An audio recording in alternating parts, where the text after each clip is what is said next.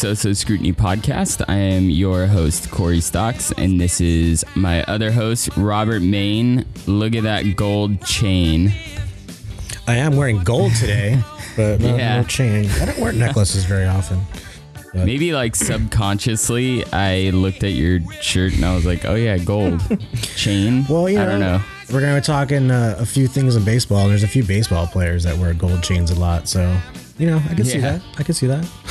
So yeah, anyway, today's episode will be all baseball oriented. Um, we're gonna talk about a movie we watched, Brampton's Own, and then we're going to talk about our top three baseball films and top three baseball players.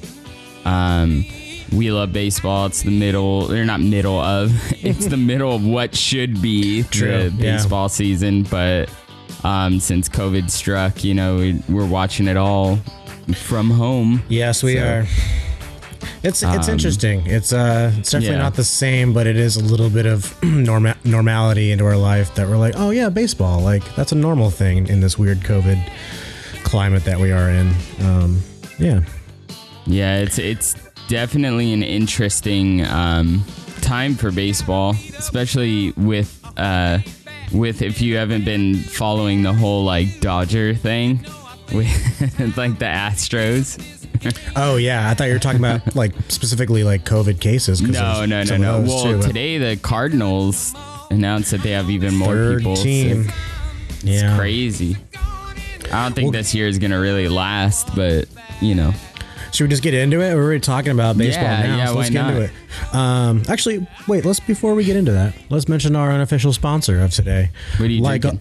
Like always, it's Bones Coffee. Today I went a little crazy. Everybody, everyone, calm down. But I'm I I put blueberry and pistachio together, Blueberry and pistachio.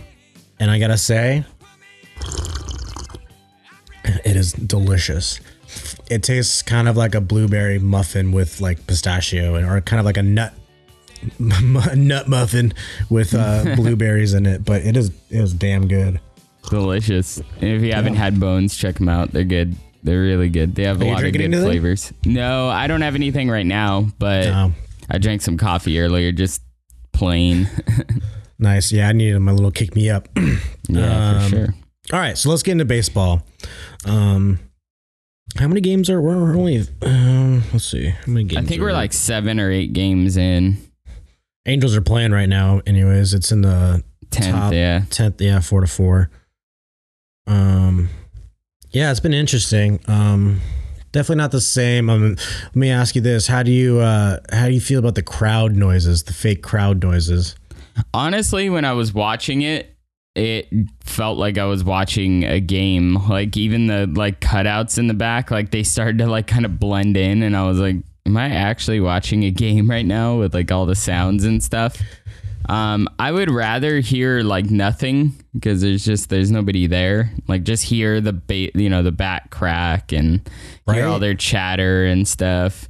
You'd have to do a lot of censoring, but there's there's something about like I played high school ball, and when there was like not really a crowd, there's just you know co- the coaches, the players, and like a few family. It's cool. You hear all Yeah. the sounds of the crowd, and when it's a big stadium, it kind of gets mixed into the sound of the crowd. But I like I I, I get it, Yeah. and I think it should have been an experiment, and they should have. Fuck yeah, I don't like it. It's really annoying. Someone like in a kind of audio background of myself too. It just it's just like this annoying white noise now. It's not a regular crowd noise Yeah. because it's there's not the the waves of the sounds. You know, like when someone hits a ball, regardless of everyone knows it's like a, a fly out. Everyone goes oh, you know, and there's none of that. It's really yeah. weird. It's just But- screaming and yelling. Have you seen the uh, speaking of cutouts? Have you seen um what they've been like CGIing the crowds in? They have? yeah, That's I think I think too. Angels. I think there was an Angel game, but I don't think it was Fox Sports West. I think, I think it might have been ESPN. But there's a few teams that have been like, yeah, superimposing like footage of real crowds into the crowd stands. But it's it's really weird because when like Aaron Judge hits a home like deep home run into like left field, what you're expecting to see and, and the cameras, you know, following the ball Yeah. into the stands, what you're expecting to see is all the fans stand up and then like the specific spot where the ball's gonna land, like that area explodes with people, but now it's just like CGI people just sitting there drinking their beers and, and then it, the ball disappears. You're like, oh, wait, was it a home run? I don't Yeah. what the hell happened? Yeah. I, I think it's cool that it's an empty stadium. Like, how often are you going to get that? It's, you know, let the ball ricochet everywhere. Definitely unique. Yeah, for sure. I've been seeing a lot of ball home run balls. Funny enough, when they'll hit kind of in the outs, outfield st- like stands, they bounce back right back into the field. Yeah. Not a lot of them stay in the in the stands too often. That's kind of funny because the crowd usually crowds there to like suck it in, you know. yeah. Um, yeah. But so it's- this, go ahead. It's been fun. It's been an interesting, you know, experience. I haven't been able to watch a lot of games because I just don't have, you know, the ability. Even if it's streaming, sometimes it's not that great. Um, but Luckily, you get I've a lot seen- of clips. Instagram is basically Yeah. uh, ESPN now. yeah, kind of. Yeah. Especially, you know, I'll give another shout out to an uh, unofficial sponsor. Uh, they, I think they, they, they have multiple podcasts. Jomboy. Do you watch Jomboy? oh, I yeah, I follow, follow. If you're a, if you're a baseball fan, or I think you're a sports fan in general, but if you're specifically a baseball fan, check out Jomboy, J O M B O Y. They're they're a real fun. I've been following them for a while now, and um, they they don't do like full game breakdowns. I think they probably have, but um, they do these short little sweet like YouTube or Instagram, Facebook clips of like a certain moment in a game, which I like, and then really break it down. The guy reads the lips of the managers and the umpires and the players, and you really understand. And sometimes he gets them, he he finds the clips and the audio of like the on-field stuff, and you can hear these guys. What the fuck are you saying? Fuck you! you really hear them, and um, it, it rewinds and just shows the fun side and and serious side of baseball. He, you know, I think they they have a fun time with it, but it's there's also like if you're a true baseball fan, I think you have like there's like this respect kind of thing. It's kind of a gentleman's kind of sport. Do you, do you feel that at all? yeah, yeah, definitely. It's At least in the major league type team sports. You know what I mean? Like yeah, obviously golf is very gentleman like too. But but it's it's like a game of like brain thinking and brains. And Yeah. it's just all like and we know, probably lost a lot of listeners from the title of this podcast. It's gonna say Yeah, like baseball, whatever. Um, and I get it. I when people tell me like baseball's boring, I go, yeah, it it is, but it's so is chess, and that's kind of how this is with lots of players. It's not just two people playing chess. It's yeah. like 18 nine well let's say like nine times nine like nine nine plus nine plus the managers like just it's like well it's like 25 25 players against 25 players you know playing chess you know basically. Yeah, um but so it's yeah. interesting start to the season. today's the 10th game for the angels. I looked it up. Um Nice. they're three and nine which isn't great. Yeah, it's pretty Um, bad. yeah and then they also yeah there's sort of some covid stuff coming up. Um the Phil uh, well the marlins were the first ones that came out and they had to uh suspend postpone a bunch of games, and then then it was uh, who was it after that? Well, then the Cardinals, but then there was another team that that got COVID. I forget. Um, I don't know. COVID Good baseball. question. But it's you know I was really worried at the beginning of the season that you know I think they should have just waited until next year, let baseball, or, Yeah. uh, football, and basketball and hockey be the experiment. You know what I mean? yeah, because now everybody's gonna get sick. It's gonna be crazy. Yeah. Um, Because each like teams are just starting to pop up. You know what I mean? and it's so hard to keep track. Like it's not just 25 players and coaches. It's like a team of people, the drivers and the hotel people and the people that fly them. And you know, there's the, there's people at the stadium and Yeah. it's it's gonna be really hard to figure all that out. Um, I got news today that well, we got news the other well yesterday that Mike Trout had his new baby boy. Yeah. Um, what was his first name? I forget his name. I know the initials is Bat. Bat. Yeah, it's something Aaron Trout. Oh, God damn it! Now I Oh, forget. Beckham. Beckham. Beckham. That's right. And um, I don't know if it's under for uh, Beckham, the soccer player, but It's funny because it's like Beckham is one of the you know greatest soccer players in the game, or like, at one point, and then Trout is probably the greatest player in the game. There it is. Um, but yeah, news today is he's coming back. Yeah, I thought I thought for sure with the news of the, of those, like those three teams that got uh, uh, some players and coaches tested or uh, tested positive that this could be a perfect excuse for him to not come back because he was already on the fence about it. Um, but like I said before, it's you know Trout and his and his wife should have planned this baby better. Like regardless regardless if COVID happened, August would have been like crunch time for the Angels in a regular season to get to the playoffs, and then he'd have to go for a few days and take care of this baby. Have your kid in the off season. You know what? for sure. for any sport. you know what I mean? Regardless.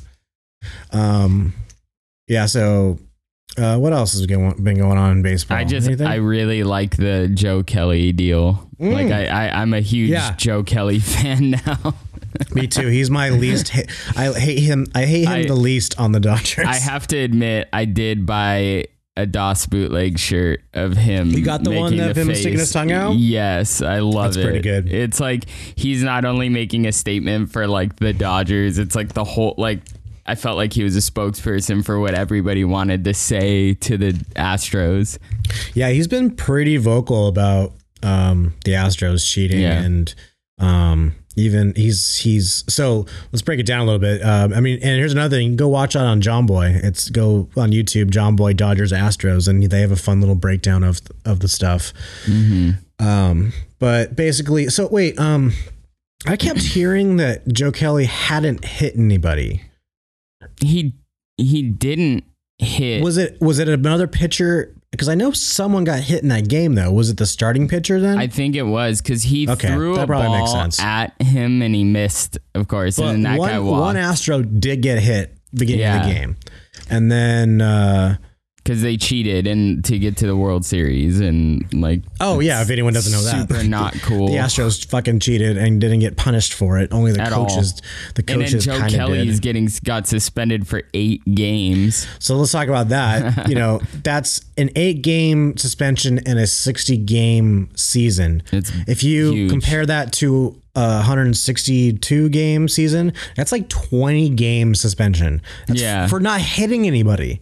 That's ridiculous. And then He these made a- guys, he made a face. He's he's no. He said, "Nice swing, bitch." And then Which- he because he struck the guy out. it was, He's a, like, "That was, was." a e-" pretty shitty swing. he said that was he was like that was easy that was fucking easy or something and then he said nice swing bitch and then he started to walk off and made was- this like face It was at- Springer, wasn't it? Right? it was Correa i think right I think, Correa Correas- got brushed off. or whatever I think Correa got brushed off earlier, and then Springer is the one who that got pissed Yeah, and earlier in the game, he hit a home run. It wasn't off. I don't think it was off Kelly. I think it was in the second Yeah. home, run- second inning. So, I mean, Nice he should have said he- his comeback should have been like, "Well, I hit a home run earlier, so I mean, fuck you, Kelly." yeah seriously but But Yeah, he went man. out. They the benches cleared, and it was for no big reason. deal. You know, it's like somebody got COVID there.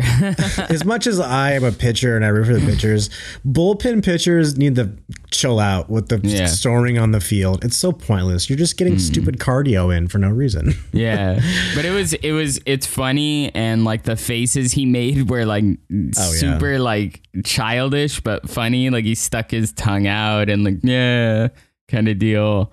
I thought it was hilarious. Yeah, and so he's fighting his suspension, which means Yeah. if it, um, appeal. That's the word. He was appealing it, and if you appeal it, you can still play Yeah, until until they figure out the actual judgment, which I think is a funny little loophole. yeah, stupid Astros, whatever. Yeah. But I loved it enough to buy, go on DOS bootleg and buy a shirt. So I'm I'm a little a little perturbed, just a little bit, like a third perturbed. One, one third I'm good is you're supporting DOS bootleg, which I'm, I'm rocking today. I'm, I'm rocking uh, Sandlot, the Sandlot boys on my my shirt, which I think are going to be mentioned later. Yes.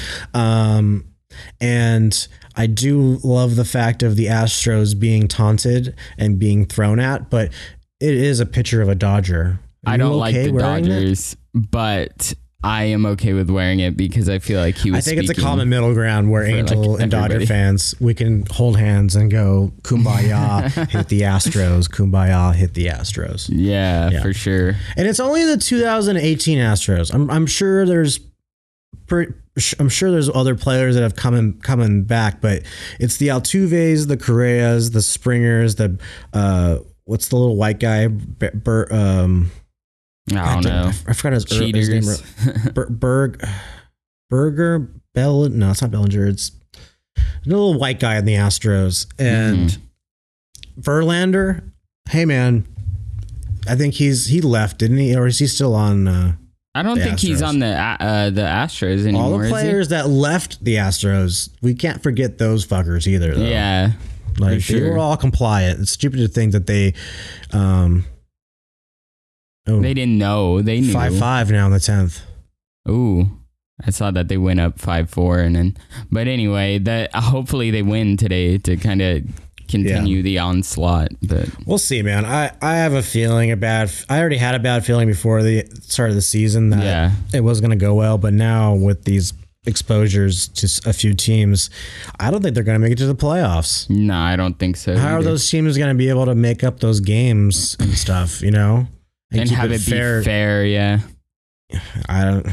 And now, and then they even right when the season started, they expanded the new playoffs even further. I forget how they did it, but it was stupid. But they made them even more games. it's I ridiculous. I, I I am as much as I love baseball, I think MLB is just awful. I was really excited about the new commissioner Rob Manfred or Man yeah Manfred right yeah, I think and so. uh, I was excited about him because uh, what was the guy before him um, Bud Selig. oh yeah, Bud Selig, you know, was terrible at the steroid era, and I thought, okay, we got some new blood, but this new Rob guy, man, he's ruining the name. yeah. I mean, just- it's it's just Good. it's not a it's not a good time to be playing like collective sports like that. It's dangerous, you know. Is it worth it to have the normal in our life? Like it's nice to Yeah, turn on my TV at 1 p.m. on a Sunday and crack open a beer and actually watch the Angels, but at what cost? You know yeah. I some of the best players could get sick. You know what I mean? Like you're putting those people out. Not that that's my main concern, but yeah. you know, it sucks. Um, but I mean, Mike Trout had a baby. That's, that's some Yeah. positive. That is cool. I, my my cousin Ashley was telling me that um, Beckham is already on baseballreference.com. yeah, he is. So the Angels better sign him before first before birthday. anybody else. Uh, yeah. What's up? Anything else baseball? I'm thinking. Um, that's about it. Yeah, it's- COVID, fuck the Astros, and the Angels are doing shit. So yeah, go. it does suck. All right. Uh, you want to get into Brampton's Own? Yeah, let's do it. Let's do it. You want Um, to set it up a little bit, or, or know, let me set it up a little bit. 'Cause I Yeah, have a little, you do. I have a little connection, Connection. movie. Yeah. of my speaking of my cousin Ashley, her husband Kevin has a cousin Brad who is a uh, film editor, Brad um, McCullen. I think that's how you pronounce it. Um, awesome dude. Hung out with him a bunch of times. Um, little fun fact about him: he was an editor on The Force Awakens. No big deal. Um, and is uh, you know he's done a bunch. He's done uh, like some. Uh, here, let me bring his up. Let me see what his IMDb is. He probably hates that I'm doing this, but because eventually I want to have him on too. Um, but yeah, Brampton's Own. It's uh, oh, there's a new window. Oops. Uh, it's from 2018. Um, written and directed by Michael Doneger. Um, I guess Doneger. Uh, starring Alex Russell, Rose McIlliver, and uh, Jean- what's that? Oh no, yeah. Uh, no, I didn't say anything. Alex Russell, Rose McCullough. Mc, wait, how do you do that one? Rose McCulliver, McCleaver, McCleaver, and John Smart. Um, it's basically follows a minor league baseball player um, who's been in the system for 12 years. He's a catcher, doesn't really get his break, um, and has to basically come back home and deal with real life and reality of Yeah. maybe this isn't going to work out. Um, hold on a second. Now my internet is being weird, but my Zoom is working. But oh, okay, there we go. IMDb. go. that was weird. I was like, I mean, I can hear my uh, my co-host over there. There he is. Oh yeah, yeah, yeah. Brad McCullen. All right, so he yeah he's done. Let's see here, editor. Ooh, he's in post production in three different movies. Nice. Um, Everlasting, The Escort, The Open House, The Passing Parade, Brampton's Own. Um, wait, where's Force Away? Oh, is he like for edit? Okay. Oh, what? What? Dude, he was a um edit uh associate editor on Palm Springs. Oh, that's a great movie. Yeah, so. I didn't know that. That- I'd love to talk to him about that. He was on Alpha Dog too. That'd be really cool to talk to him about. Um, Um, and yeah, and then he was a assistant editor on the uh, Force Awakens. So yeah, I'd love to have him on. So, anyways, he edited this movie, and he hit up um, my cousin Ashley and her husband Kevin, and we're like, "Hey, we're gonna do a test screening for this movie I edited on, and you want to come down for a free screening and let us know what you think?" So I got invited to, and so we went down to L.A. I forget the theater, but it was somewhere downtown, and um, where was it downtown? I don't know. Well, whatever. Anyways, so we watched it and it, it was pretty rough. There was a few um like in between scenes there's uh, in the final cut that Corey and I watched there's these nice like kind of drone shots over to some cities and some Yeah. like really nice sunset shots that kind of you know separate the the scenes you know kind of move the story along and when we watched it some of those weren't there it was like the music was there but there was like these like uh, cutouts that saying, you know, drone footage goes here, you know, stock footage Yeah. goes here, and so um, so we didn't see the full thing. Um, I think some of the color was off on some of the scenes, possibly. And we gave our honest opinion. I've I, have you ever done that before? You ever done like a test screening on anything like that at a movie theater? Um, I have not. I I tried to do it once, but they cut off the line before we were there. Ah. you know what I mean? Yeah, I think It's it was a- for Zombieland 2 or Zombieland or oh. something. My Yeah. cousin Ashley did one, you know, because they're like the, the guys at the mall that'll come up to you, hey, you want to come see a free movie? Yeah. And you're like, oh, free movie, but it's, sometimes it's not even like a full movie. Like Yeah. my cousin Ashley went to one and she did it. She knew it was a Spider-Man movie, but it just she didn't know what it was because it was like half done, and it turned out to be the the new one, the animated one. What was that one called? Oh, Um, uh, yeah. Universe, um, Spider- Spider-Verse? Spider-Verse? Into the yeah, Spider Verse. Turned out to be it was that one, and it was like three or five years before it actually came out. She like That's forgot about it, but then saw the trailers and was like, "Wait, I know this for some reason," and it dawned on her. I saw um, that.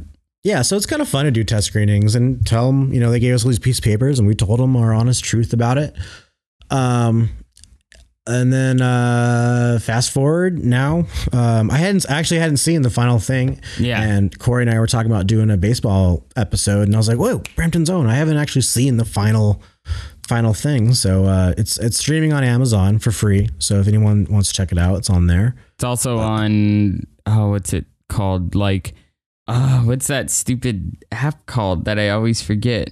Fubu or something like that. Uh, something like that. It's Roku, this something ooh. something. Yeah, it's like a it's one that has free movies, but it has ads. So Oh. watch it. So I just moved over to that when Amazon wasn't working. Thanks, Right. Bezos. You were having some trouble Um, earlier, right? Yeah.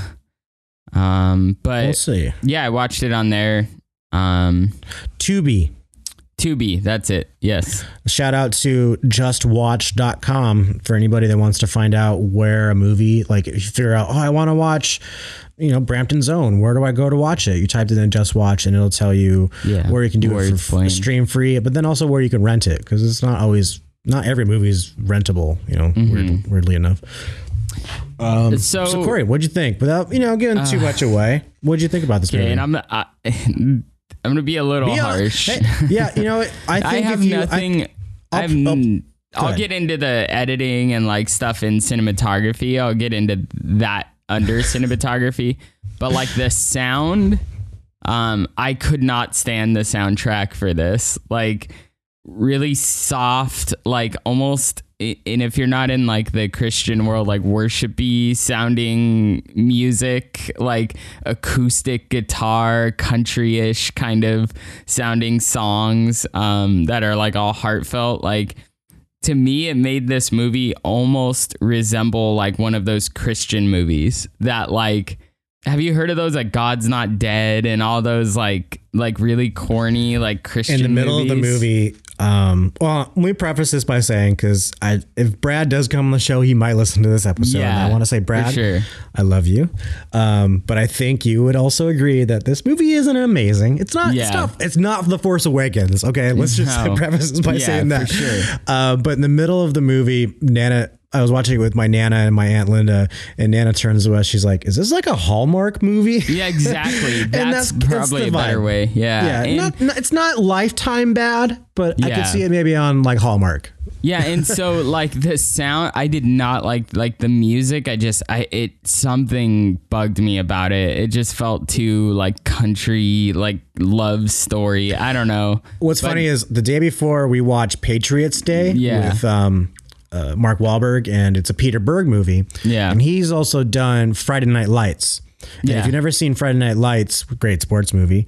Um, uh, damn it, what's the name? Explosions in the Sky Yeah, did oh, the man. soundtrack. Super good. And that's another amazing band. Um, I don't like a lot of bands that don't like have vocals, like Yeah. instrumental bands, but Explosions in the Sky is fucking tight. If you want to just put that in the background at a party, it, it Super it's good. chill. Um, but it, it went great with the movie, and I think ever since then, Peter Berg is like, "Oh, I like this band, and I'm gonna steal their sound." And it in Patriots Day, it was very prominent, like these guitars and ambient, you know, a little bit of drums. It was very Explosions in the Sky, but I don't know if they did it or not. And I kind of got that vibe in this movie. I was like, I think the director was kind of going for like a Friday Night Lights vibe yeah. a little bit in this, which is hey, you know, props to him because that's a great movie to like reference to. yeah, But I get it. It was a little, it was a little mudge. and then there's cinematography. I thought the cinematography was good actually. It didn't I look liked, that bad. I I liked a lot of like the. And to mention the editing, like everything was like cut together pretty seamlessly. I didn't, you know what I mean? Like it, Yeah. it flowed really well. Like everything about this movie should have been like, oh, this is a good movie. There were certain It's- parts where I was like, this is cool because it reminds me of how I was like after I stopped playing baseball. Like the feeling I got was just kind of like, man, like Yeah, what could have you know- been. I miss it. You know, all those. Let's things. not give too much spoilers away, but it, I think let's. I'll tell you this: it's just not as much as it's a baseball movie. There's not. Yeah. You don't ever see the main character play baseball yeah, ever. like really, like you see him in the locker room, you see him in the batting cages. Um, so it's not so much a baseball movie, but it shows. It tells a story of a side, the business side of baseball that doesn't Yeah. really get been told. Get doesn't really get told about these minor league players that really do end up in the minors they're for stuck. Yeah, tens of years and i mean the paychecks on like for those guys are nothing you know Mm-hmm. and they're traveling by bus and it's a hard life just to get a and all they're doing all they would all those years all he, all that guy wanted was just one you know day yeah. in the, one the- pinch of maybe, luck.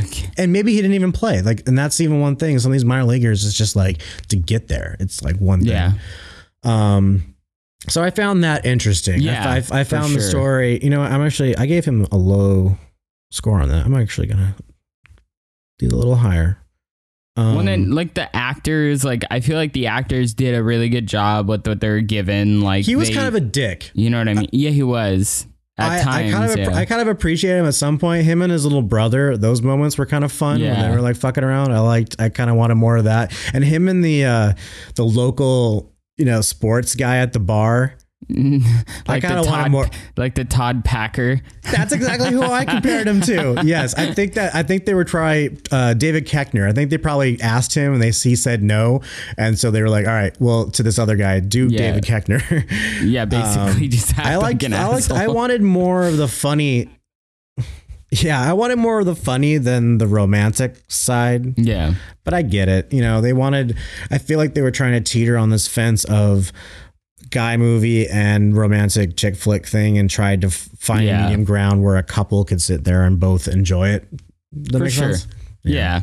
And I, the part that suffered the most for me was the writing. Like the story was okay. The setting was like just your local small town, whatever. But like, I, I feel like some of the lines are really awkward. Some of the things they would say, I'm like, I don't know that would be something somebody would actually say in this this moment. So it took me out sometimes being like, what? Like, I feel like all the ladies in this movie just didn't get didn't get it. They yeah. didn't understand um, the aspect of this guy wanting to follow his dream and the sacrifices that come with it. And yeah, you know what? Sometimes, um, I don't know exact many months of the year that these baseball players take, you know, but Yeah. you know, half time of the year, yeah, he's gone. That's his job. Like so that happens Mm-hmm. with crab fishermen and oil tanker. You know, like that happens with a lot of other jobs. Like chill Yeah. the fuck out. Is the paycheck coming in? Then you know, don't worry. But I don't know. I didn't like that. The mom was like kind of cool. Yeah. She kind of threw in the dad dying and like as an excuse a lot, and his sister was kind of a bitch about it. And and she but reminded me of Karen from The Office.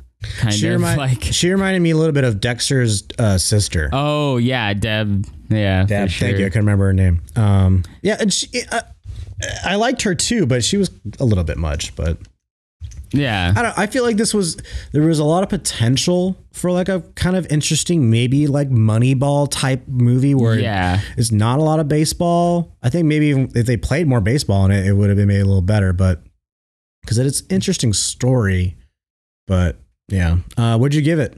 I um overall gave it a 66, close to a 70. Um I didn't think it's not the worst movie I've seen and it isn't like a bad movie.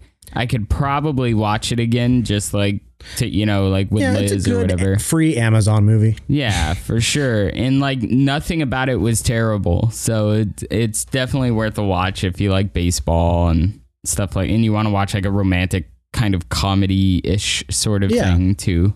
There's it's not funny moments. comedy, but it has some comedy in it. Uh, I I was a little bit more brutal. I gave it a fifty-one. Mm, But you know, on the screening scale, it's not terrible though. yeah.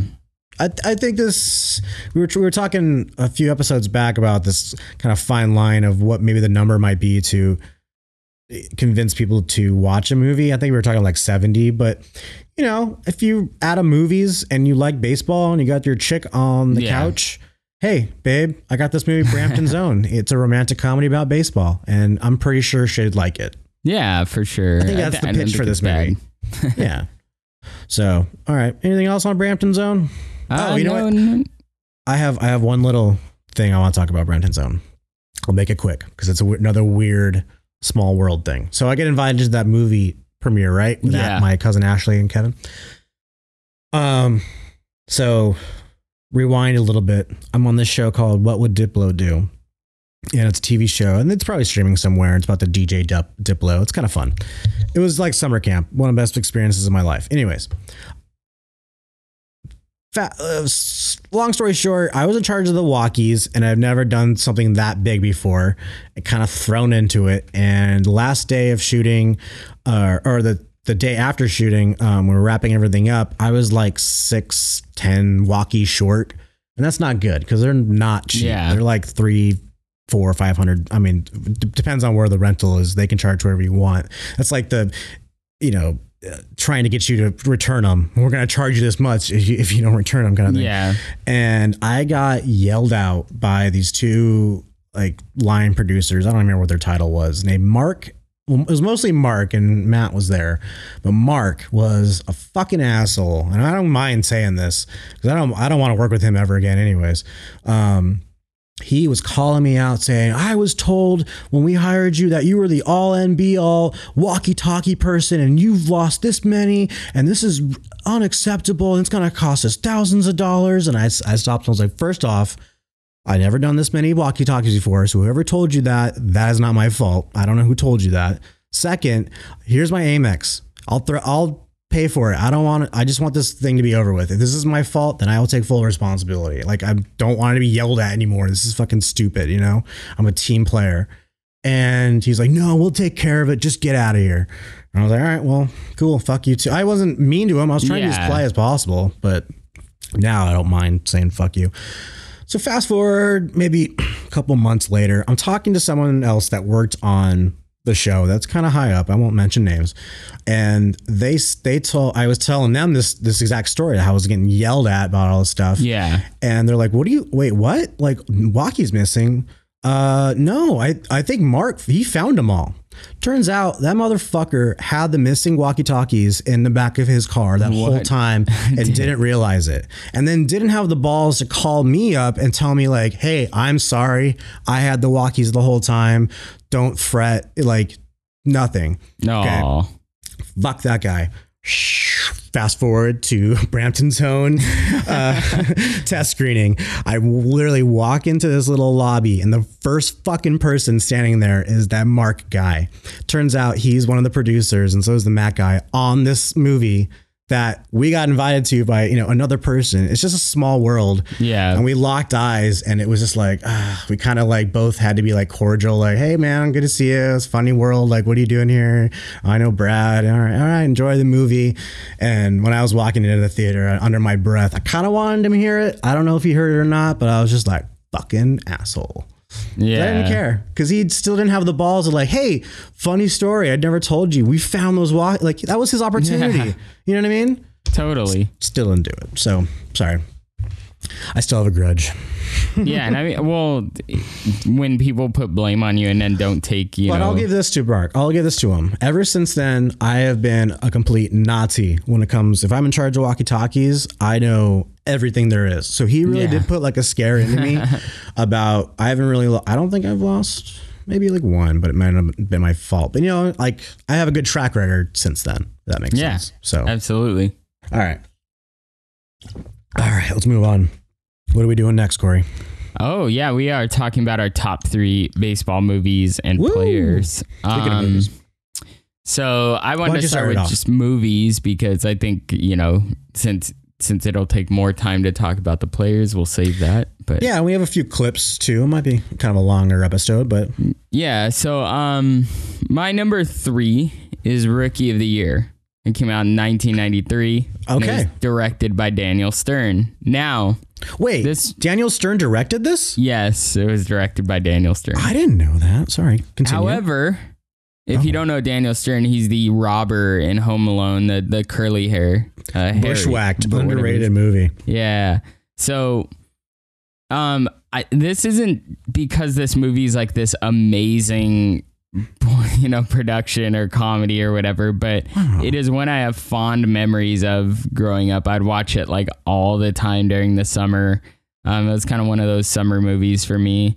Um, it's a story. If you haven't seen Rookie of the Year, it's a story of a kid who like loves baseball. He's a huge baseball fan, but he sucks. And then um, one day he uh, trips over a baseball and like breaks his arm. And when it heals, it heals in a way where he's able to now throw like a major leaguer, like at super high velocity, even probably even harder.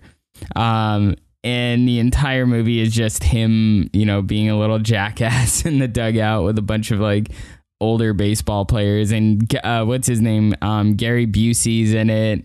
Oh, and yeah. Gary Busey plays like the guy that's trying to get in at his mom and stuff. Steadman. yeah, dude. Garden hoser. yeah. Garden yeah, hoser. Yeah, the, the, the, the manager. Isn't that Poitier? Isn't that I- someone I- famous? Um. Oh, I don't know his name, Ah, Where is it? I'm looking Um, at the. Hold on.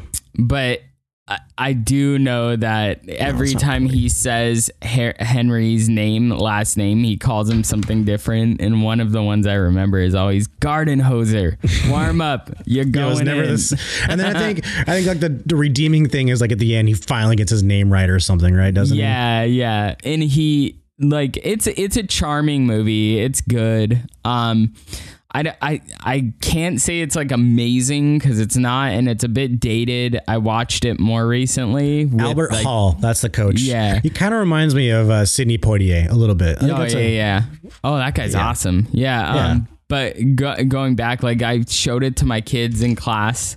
Um, one you? day when we had a free day, because I like showing baseball yeah. movies. I'm like, I'm a huge baseball fan, so check it out. And they thought it was funny, Yeah. but they were like, "It's kind of dumb." And I'm like, "Yeah, that's that's how all '90s movies were. kinda goofy. super goofy and dumb." Um, but that's my number three.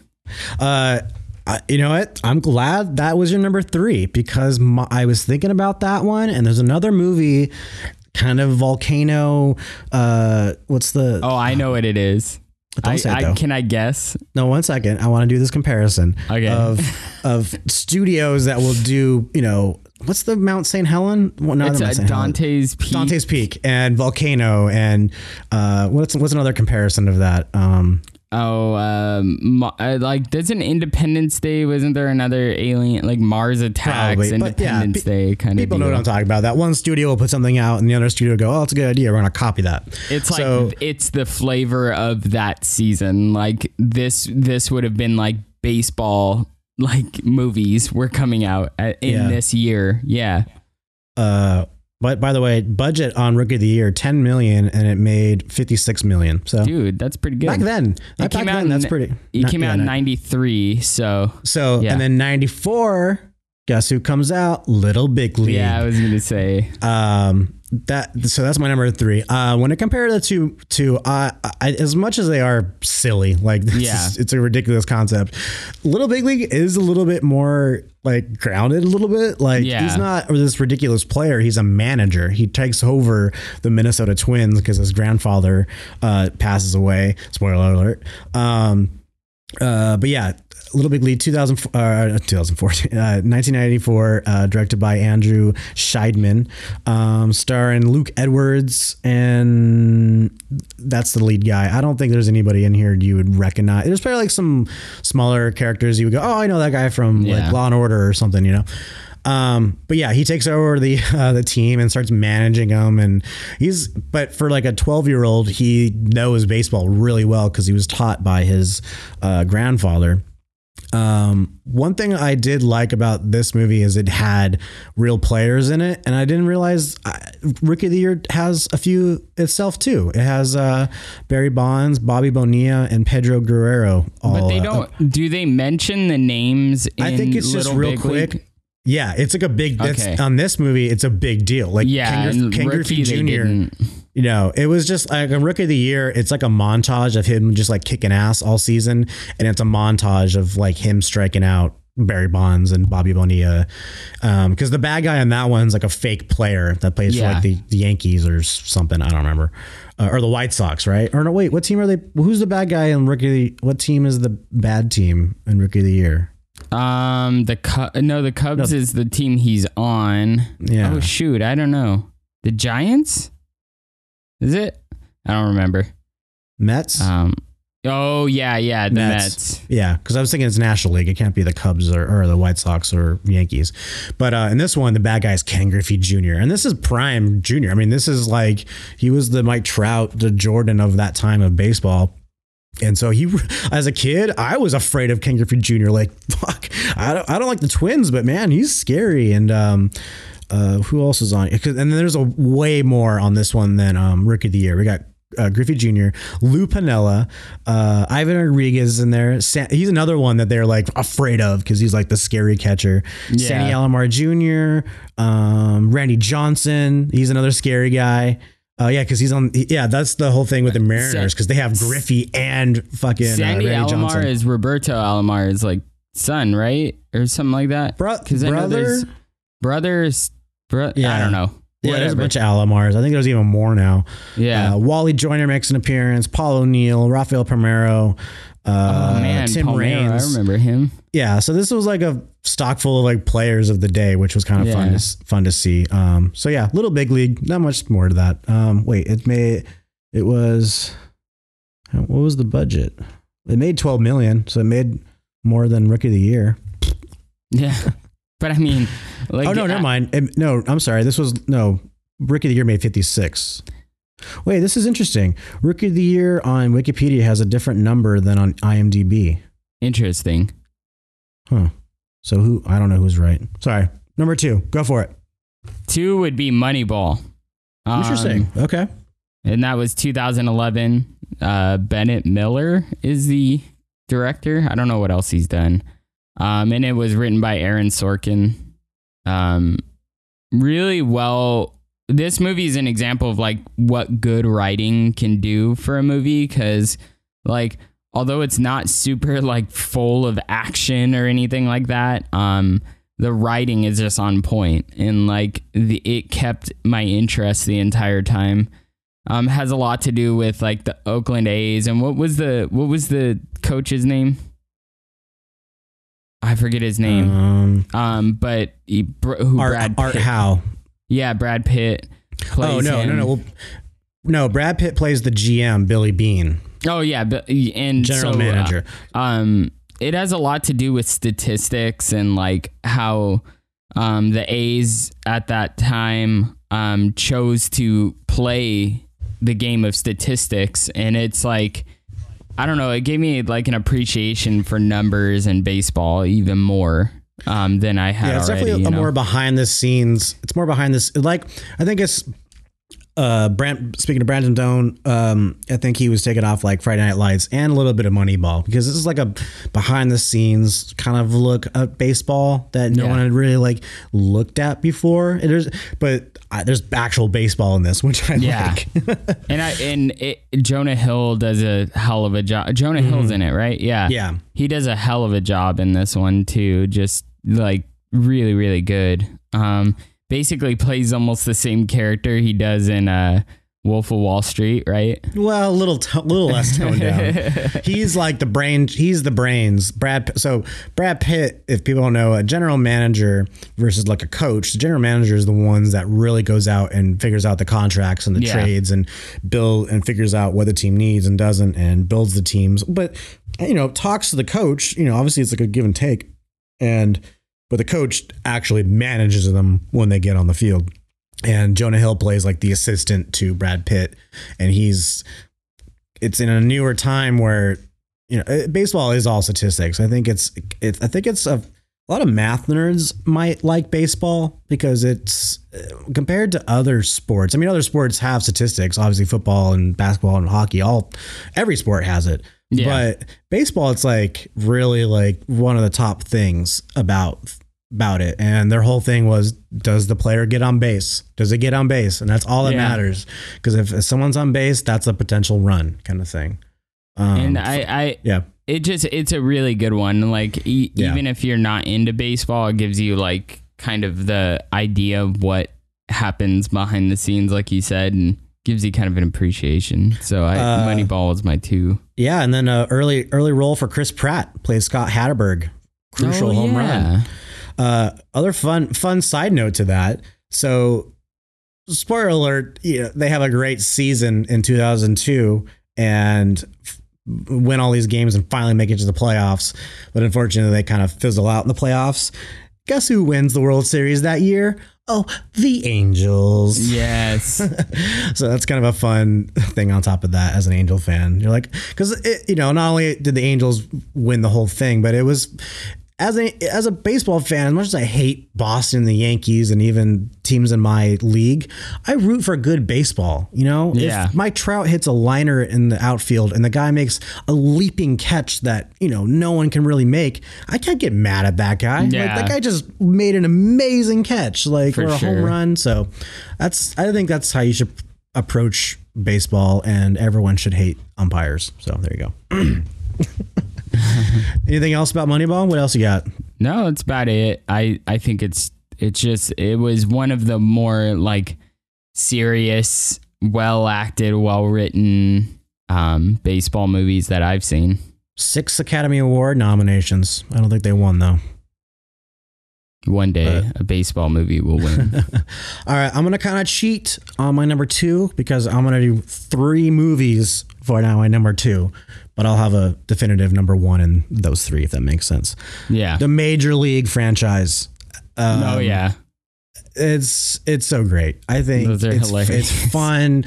Um, they're over the top, but also are still kind of quote unquote grounded in the world of baseball. And it's not slapstick. It's not like airplane on the field, but it's over the top. And um, but it the the only things I really don't like about the movies is the big crucial game at the very end, you know, where they all win it. It's never like the World Series. It's always like a, a game to like get into the playoffs or the first, you know, uh, stage of the playoffs. It's Yeah. like, why are you guys freaking out this much for? You guys didn't even win the World Series. Yeah. Um, so I'm not a big fan of that. But so we got the first one, uh, which came out in '89, um, which I think that one's rated R, and then the number two second one, which came out in '94, uh, that one's rated PG-13 because they wanted to like expand the uh, the crowd a little bit. It doesn't IMD or uh, Wikipedia doesn't tell me the uh, the rating on it. Hmm. Weird. Um, and then there's a third one. Um, not not many people probably know about this, but '98 they came out with uh, Major League Back to the Minors. yeah, I remember. and it's more it's and it's a more independent movie. I think yeah, the budget's only 18 million and it only made 3 million. Um, oh man. um, I like out of all of them, I think I like the second one the best. Um, for some reason, I think they just they as much as I would appreciate it if it was m- more uh R rated and threw out some more um curse words and stuff. Yeah. Um, but the first one is a classic. I mean, it's so good. So good. Yeah. And it's kind of a shame that, I mean, at least in the last few years, they've gotten better, but it, Cleveland is kind of notorious of being like a kind of a bad team, which is kind of sad. But um, yeah, all three, league of their own. If you're a baseball fan, go watch those. There you Super good. Um, all right. My number one is probably predictable, but it's the Sandlot. Oh. Um, 1993. Again, the like seems like the year or two 90s of loved baseball. Yeah. baseball. Yeah. it was co-written, directed, and narrated by David Mickey Evans. So the guy who did the narration is the director and the Wow. co-writer. Yeah. Wow, that was really loud. Sorry. Wow, didn't know that. That's really cool. Yeah. David Stern and this guy. Wow. and so um so the sandlot's great. Uh, like I, i'm pretty sure most people have seen it. It's just one of those movies i feel like every time i talk to somebody they know what i'm talking about when i say the sandlot you know? Um i'm going i'm actually going to see that that at a drive-through on wednesday. Um Drive through like uh, yeah Jack like in a Box drive or or a drive-in sorry Drive-in. drive-in. Um yeah they do like the I know you're COVID talking about. drive-in kind of thing yeah. Oh, that's right. Where Um, is that at? It's the Frida Cinemas doing it. I think it's in like Anaheim or some. Oh no, it's Santa Ana, I believe. It's probably um, not a real drive-in. It's probably they have like a big parking lot that they're gonna yeah, make with one, like right? an inflatable Okay. like thing or whatever, and then you, That's still you cool, man. AMF them. Yeah, it's Sandlot holds a lot like a really special place for me, especially like growing up with baseball and playing baseball and just everything kind of coming back to baseball. I remember like most of the year I played winter ball, you know, summer ball, all of it. Um, so like it kind of it, it made me like re- it makes me reminisce on my childhood. We used to go down the street and like play in like the cul-de-sac and like you know play with like a tennis ball and bat and stuff and it's just a used- really really good movie. in school, ele- elementary school. Um, they obviously wouldn't let us bring bats to school, right? Yeah. but they let us bring gloves and like a tennis ball, and so we'd play in like the uh, um, not dodgeball, um, the walls. The oh, um, the handball courts. Yeah. Thank you. and we'd figure out a game somehow in that, and we'd use our gloves as the bat. Nice. yeah, and we'd all, you know, not everyone would have a glove, but we'd have enough for like each team, and we'd trade off and stuff, and yeah, that's how I played too. I played Yeah, little league and stuff, but yeah, Yeah, and uh, like the Sandlot's kind of like more of a it, it is a baseball movie, but it's also like a coming of age like friend story. Um, I wouldn't even say- I mean- adventures. they actually they play more baseball than they do in Brampton's Own, Yeah, but it's not really a baseball movie. It's more about getting the baseball from the dog.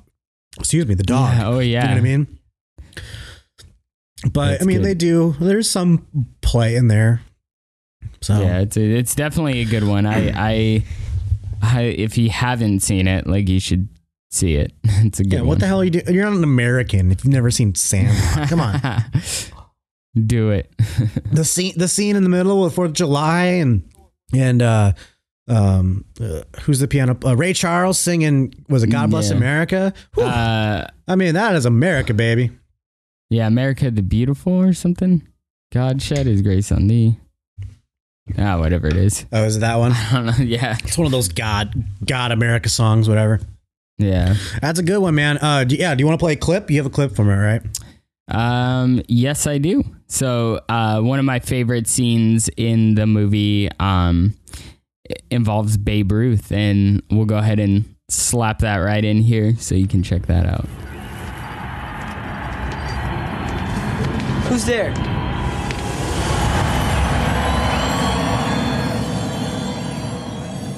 Don't go pee in your pants, kid.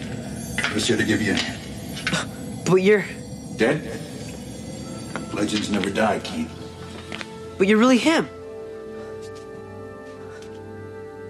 You're the babe. The Sultan of the SWAT.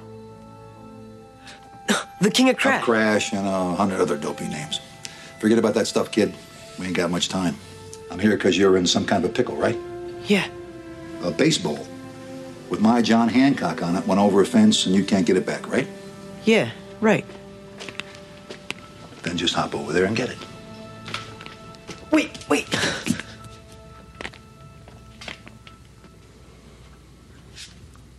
I can't. Can't what? I can't go into that backyard. Why not? There's a beast back there. What kind? A giant gorilla dog thing that ate one kid already. Is that a fact? Sit down, kid. Sit down.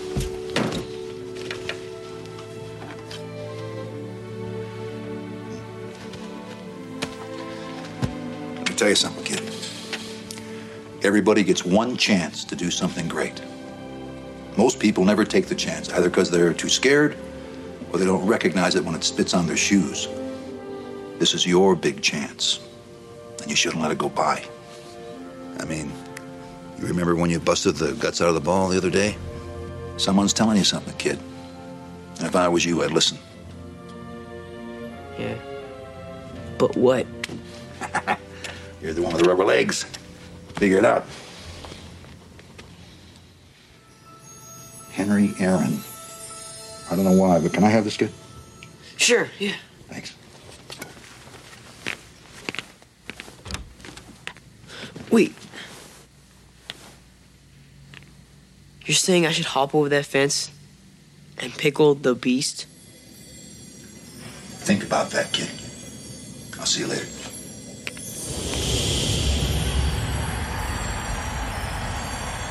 Remember, kid, there's heroes and there's legends. Heroes get remembered, but legends never die. Follow your heart, kid. You never go wrong. All right. So coming back, my one of my favorite um, lines of the movie, and it's also a four year str- four year strong song. Heroes get rem- remembered, legends never die. Such a such I'm a you killer. mentioned. If you if you hadn't mentioned it, I would have. So yeah. thank you. so it, it's it's one of my favorite lines in the the movie. You know, besides like that when I was a kid and like oh shit when they jumped over the the dog jumps Oh, yeah. over the fence. I'm like oh he cussed like or the kissing scene. the like the the Porky's like style kissing scene. The, the, the face of uh, uh, what's his name? The little kid. Um, uh, squints, Sm- Squints.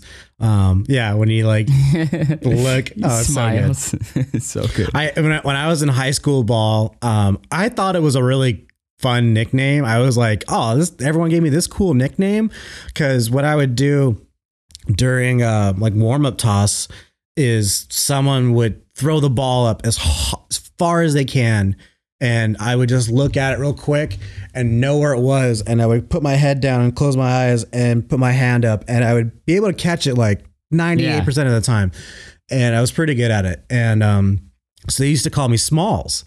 And I was like, oh, that's, That's great. You know, I can do that. And it's a baseball movie. And then like years later, I'm like, probably wasn't the best name for like a high school boy. You know what I mean? Like, oh, so what's up, Smalls? Like, I didn't think, I didn't realize it, but yeah, because yeah, he's kind of the hero of the thing. yeah, and it's movie. it, Oh man, it's so good though. Um, and the guy that got They that made a sequel. Yeah, and I didn't see it, but I, I'm not. Don't. Yeah, I'm people not even gonna don't go watch, watch the second one. It's yeah. I'm not even. I don't even know what it's about. Don't don't try it. Cool. That's a good one, man. You would have. It's definitely probably in my top like five. I don't know if it's my Yeah. top. It's definitely not my top three, but it's it's up there. It's a good one. Um, my number one, kind of. It's you know kind of controversial because it's not. It's not men playing baseball. oh, It's I the know. ladies playing baseball. We got a league of their own. I think it's. I think it's. uh, When it comes to a story and relationships and sisters and baseball as a driving story, I don't think it gets better than yeah, League of Their Own. such a Um, good movie. I love the game. Kind of, t- it's kind of like that. It's got a main through line of you know him throwing the perfect game. Spoiler alert, but it's wrapped around this fucking bullshit, romantic shit. That come on, get out of here.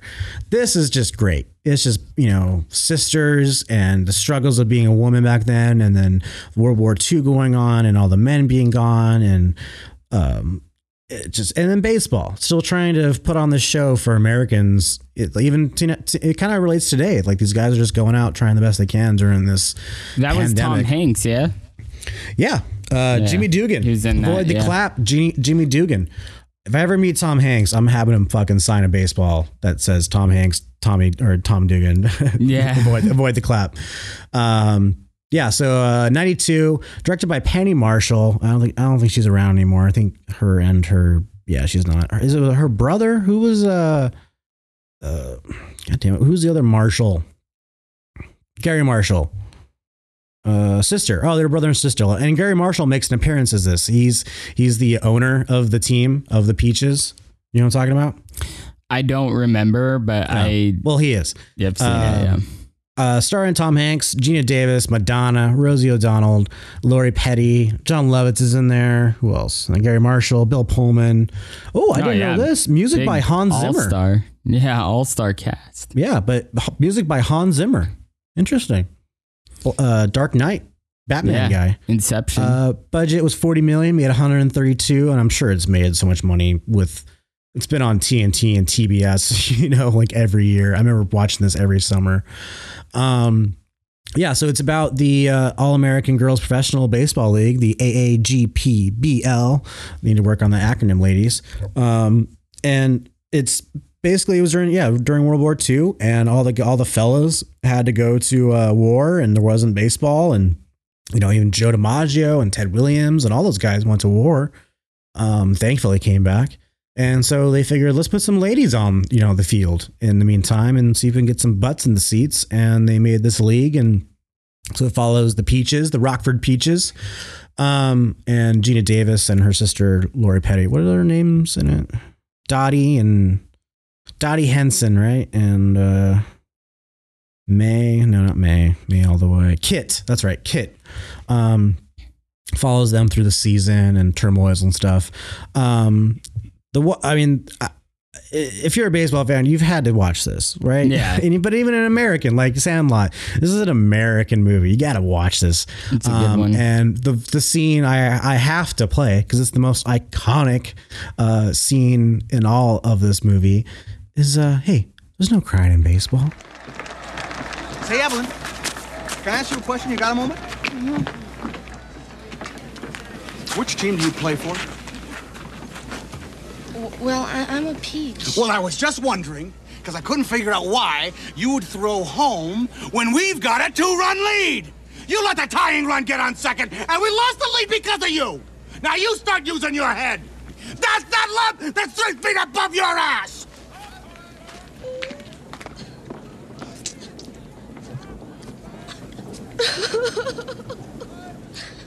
Are you crying? No. Are you crying? Are you crying? There's no crying. There's no crying in baseball. Why don't you leave her alone, Jimmy? Oh, you zip it, Doris. Rogers Hornsby was my manager, and he called me a talking pile of pig shit. And that was when my parents drove all the way down from Michigan to see me play the game. And did I cry? No. No. No. No. And you know why? No. Because there's no crying in baseball. There's no crying in baseball. No crying. What's the matter, Jimmy? What? She's crying, sir. I didn't mean to do that. Perhaps you chastise her too vehemently. Good rule of thumb. Treat each of these girls as you would treat your mother. Anyone ever tell you you look like a penis with a little hat on? You're out of here! Oh, no, right no, no, now, no, Jimmy, you, I heard you that. misunderstood me. Ten You seconds, misunderstood Jimmy. me. No, I you didn't. can't throw me Ten out for that. seconds, No, when Jimmy. you got a strike Right zone, now. the dead Off zone, this and that field. is not Get worth it, Jimmy, it. that's Don't enough. Get off this. I can't believe no one ever told you that before. That's who you be. I'm in charge now. All right, who's up here? So there you go. Tom Hanks kind of being an asshole. You know, he's never been much of a bad guy, but a little bit of a baseball dick right there. Because you know what? There really is no crying in baseball. It's supposed to be fun, you know? Um, you know, with the Angels, uh, oh, what was the score on that? Do we figure out? Oh, the I Ast- didn't. God damn it. The Astros won. Fuck. Well, we're not going to talk about that. Ah. Um, but Shohei pitched today and pitched like shit again. And um, Joe Maddon, the manager, talked to him and was his main piece of advice was just like, go out and have some fun. Like this is like a fun thing. You know what I mean? Like this isn't Yeah. this is serious. Yeah, there's millions of dollars on the line, no big deal. But we're playing a game with a bunch of guys that also love playing this game and you know, put a smile on your face. And I remember getting that advice in Little League too. And it was like, I didn't really understand it. But then as I got older, it's like, yeah, this is just a game, you know? And um, so there is no crying in baseball. I think that's what his main thing is, is that you shouldn't, don't be sad. Don't be sad, umpire. Yeah. you know, it, that's the whole thing. So, uh, League of Their Own, it's so good. I, I might even go watch it soon. I, I'm now I'm craving watching it. Yeah, I gotta check it out again. Uh, I've seen it. again. Um, cool. All right, let's get into our players. Yeah. Um, This was hard, right. man. So, this is yeah. this is hard. I actually had to switch one like last minute because I realized how important he was to like my at least growing up um, watching baseball. Uh, it was Jim Edmonds, and like that was my Oh, number three. Um, but then I realized how big of an impact like Ken Griffey Jr. made on my like childhood and how how like I had a poster of him in my room like uh bought his video game on the Super Nintendo Ken Griffey Jr. baseball super silly but um he was just like iconic like 90s baseball player.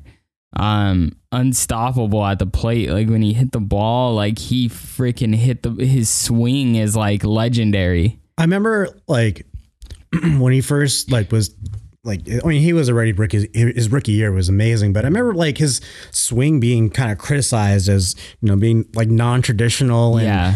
and a few coaches saying because as a kid you want to mimic your you know you're the best player out there and having coaches telling you no don't do that don't do the uppercut don't try Yeah, to don't let go of the bat because it looks like he's just basically going up with his swing, but he's Yeah. really not. And then it, I got into a really good baseball camp one year, and had different stations, and one of them was batting, and all. And the coach, all he did was showed us videos of Griff, like, um, uh, no, before he showed Griffey, he he showed he asked, "All right, everyone here, who do you think has the best swing in baseball?" And there, I think the McGwires were thrown out there, and you know, a few other players, and no one was really saying Griffey. yeah And and it was because they were all taught don't swing like Griffey. And he goes, Ken Griffey Jr. has the best swing in Major League Baseball. And we're like, what? No, come on, look at that. thing. Like, no, how does you know? But if you slow down his swing, it's it is so in the zone that it when it comes out, it's perfect. And it it always struck me like Yeah. at, at full speed, you're like it, it looks so smooth and ridiculous, but it's you know Trout kind of mimics his swing a little bit, Yeah. a little bit. He's not. Griffey was like really kind of up and wiggling. Trout is up up a little bit still, but not wiggling as much, but still Yeah. does like the same kind of motion. But uh, yeah, He was just like a superstar, like always on the All Stars, MVP, like crazy. Just I I loved watching him, and it like yeah, I mean he his dad played as well, right? It was pretty. ra- they got Um, to play together, man. I think incredible. they. I'm pretty sure they went back to back on home runs once, or like hit home runs in the same game, or So something cool. crazy. Yeah. Imagine playing baseball on the same team as like and then your I think, dad. and then his dad retired shortly after, then became a coach, and then I think he coached his son with the Mariners. So cool. Yeah. Um. You know, one thing with Griffey though, it's I I think he would have been so much greater if he just didn't get hurt. He really had some problems with his, I think, his knees, and was out. I think a few seasons, and it really cost him. He he, ended up with this the Reds, right? Isn't that where he ended his Yeah, I think he ended up on the Reds. He's still a Hall of Famer, right? He's in the Hall Yeah. of Fame, right? Yeah. So I mean, he made it, but yeah, I think if he just didn't get hurt, he would have been his numbers would have been just astronomical. in Yeah. the Barry, in the Barry Bonds numbers kind of thing. But yeah, That's my number three.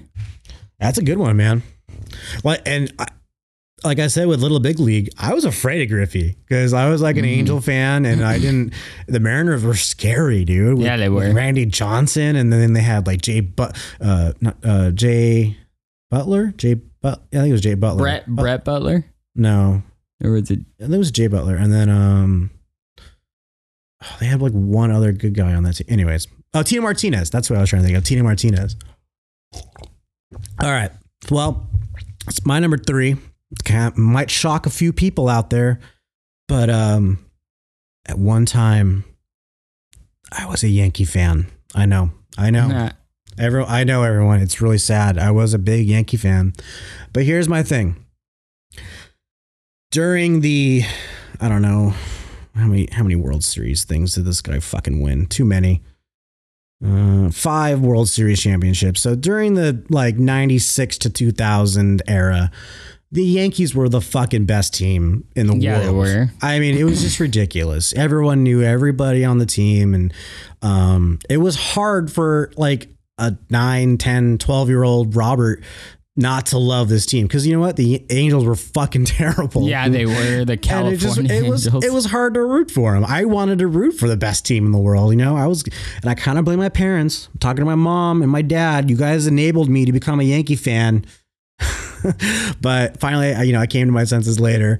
But the main guy of those years oh yeah, is the captain, Derek Jeter. heck yeah. Um, I mean, this guy.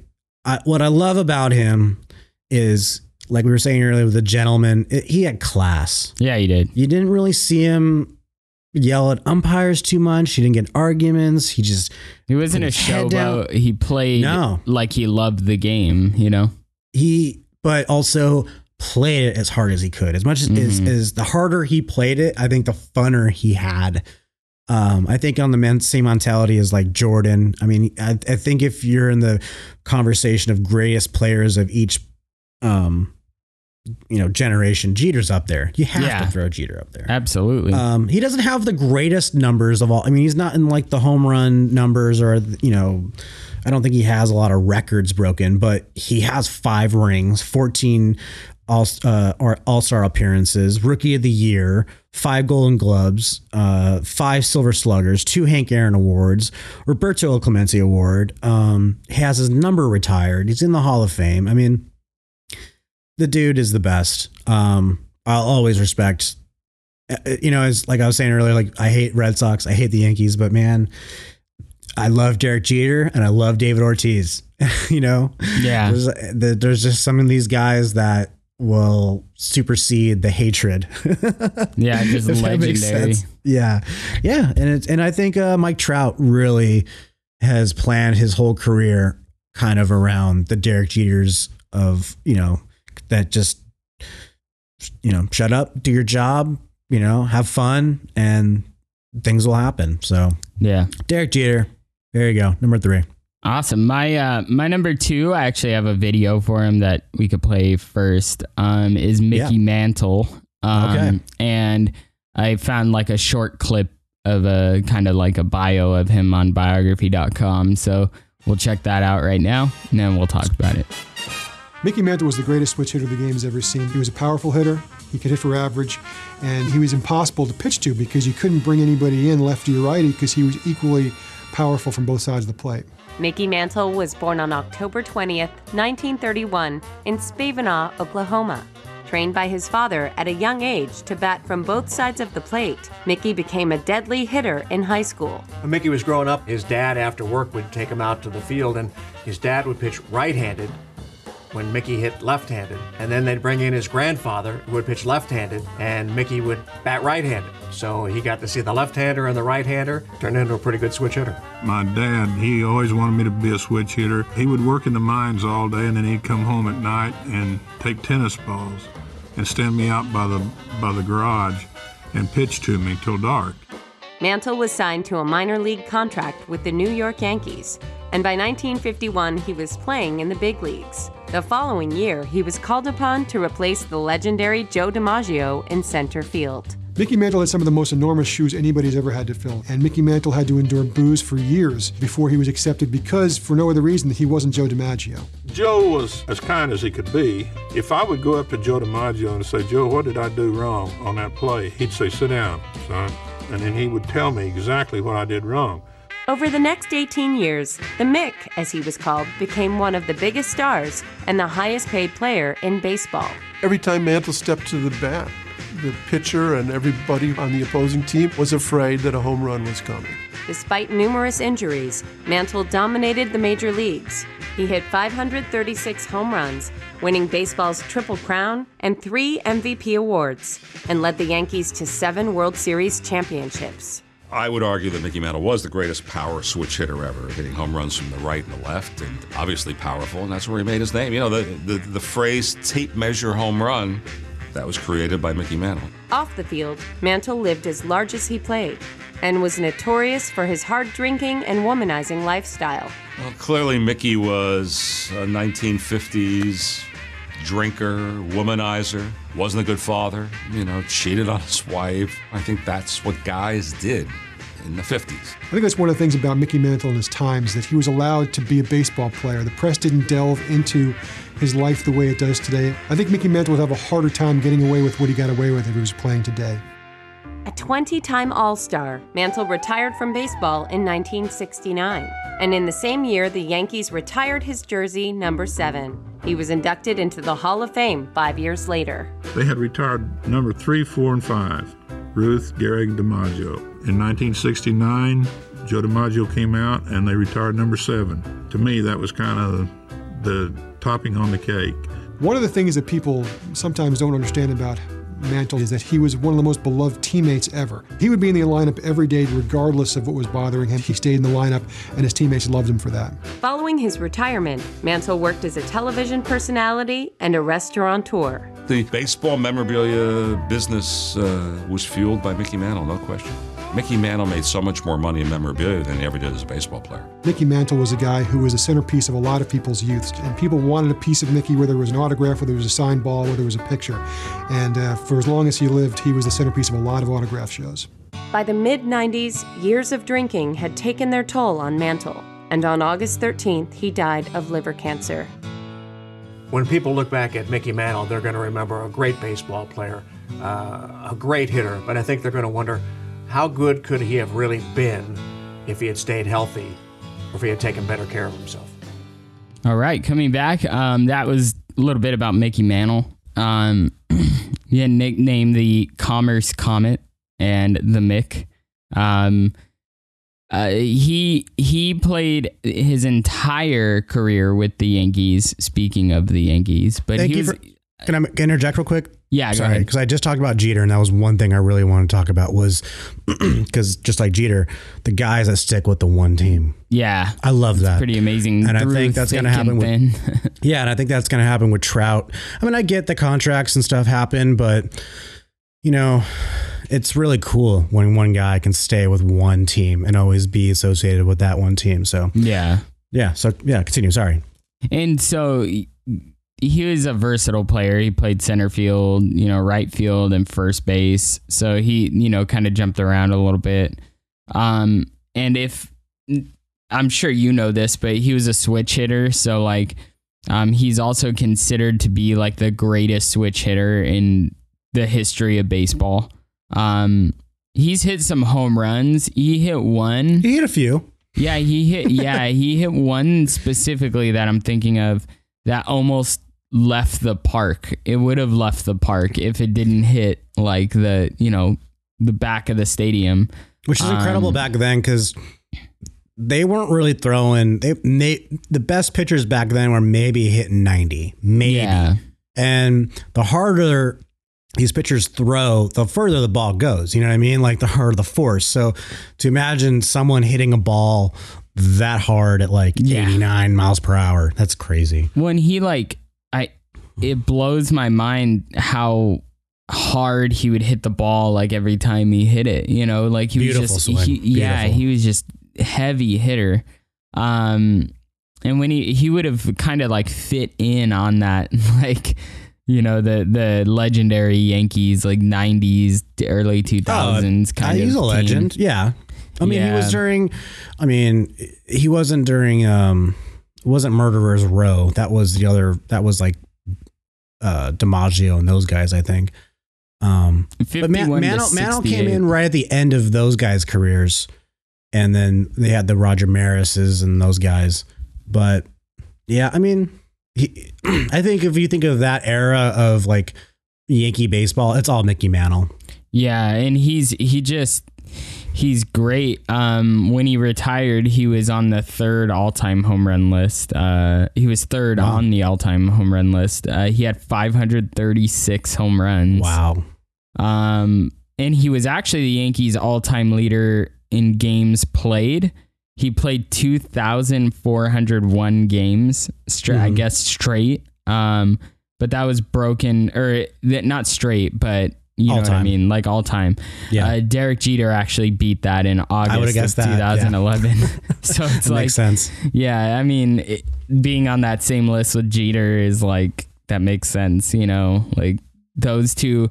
I, I actually kind of relate them a lot. Besides, you know, Jeter being a shortstop, like Mickey Mantle and Jeter are a lot alike if you think about it. Like just the, Well, you know, when it's on the field, because Jeter was a little bit more straight laced, and Mickey Mantle is a notorious alcoholic, yeah drug And- addict. oh yeah and into that story he his doctor like actually told him like because he had to leave you know leave for a while and he went to the uh he went to like rehab basically and the doctor told him like if you drink anymore you're gonna die because his father i think and two sons died of cancers like yeah, uh, they like, his family didn't have a big track, uh, like a good track record. Um, Yeah. Have you seen the movie uh, 61 or is it 62? forget what the number is. is it jackie robinson one or no No, it's about, it's directed by Billy Crystal. It was an HBO movie. It's about Oh, Roger, oh, Roger never mind. Maris and Mickey Mantle.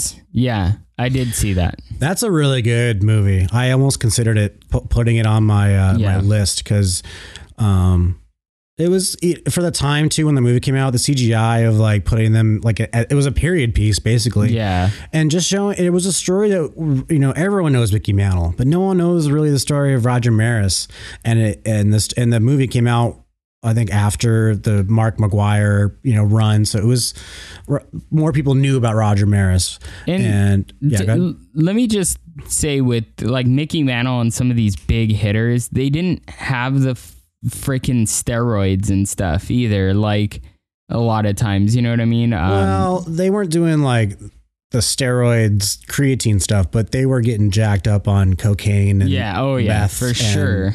They were they were on stuff, but yeah, it wasn't to bulk up. It was just to get them more wired. I think. I mean, the fuckers were like smoking cigarettes in the goddamn dugout, and in Dugout, the- yeah. and in the clubhouse. Like that's that It's drinking hilarious. beers. Like this was a totally different time. You know what I mean?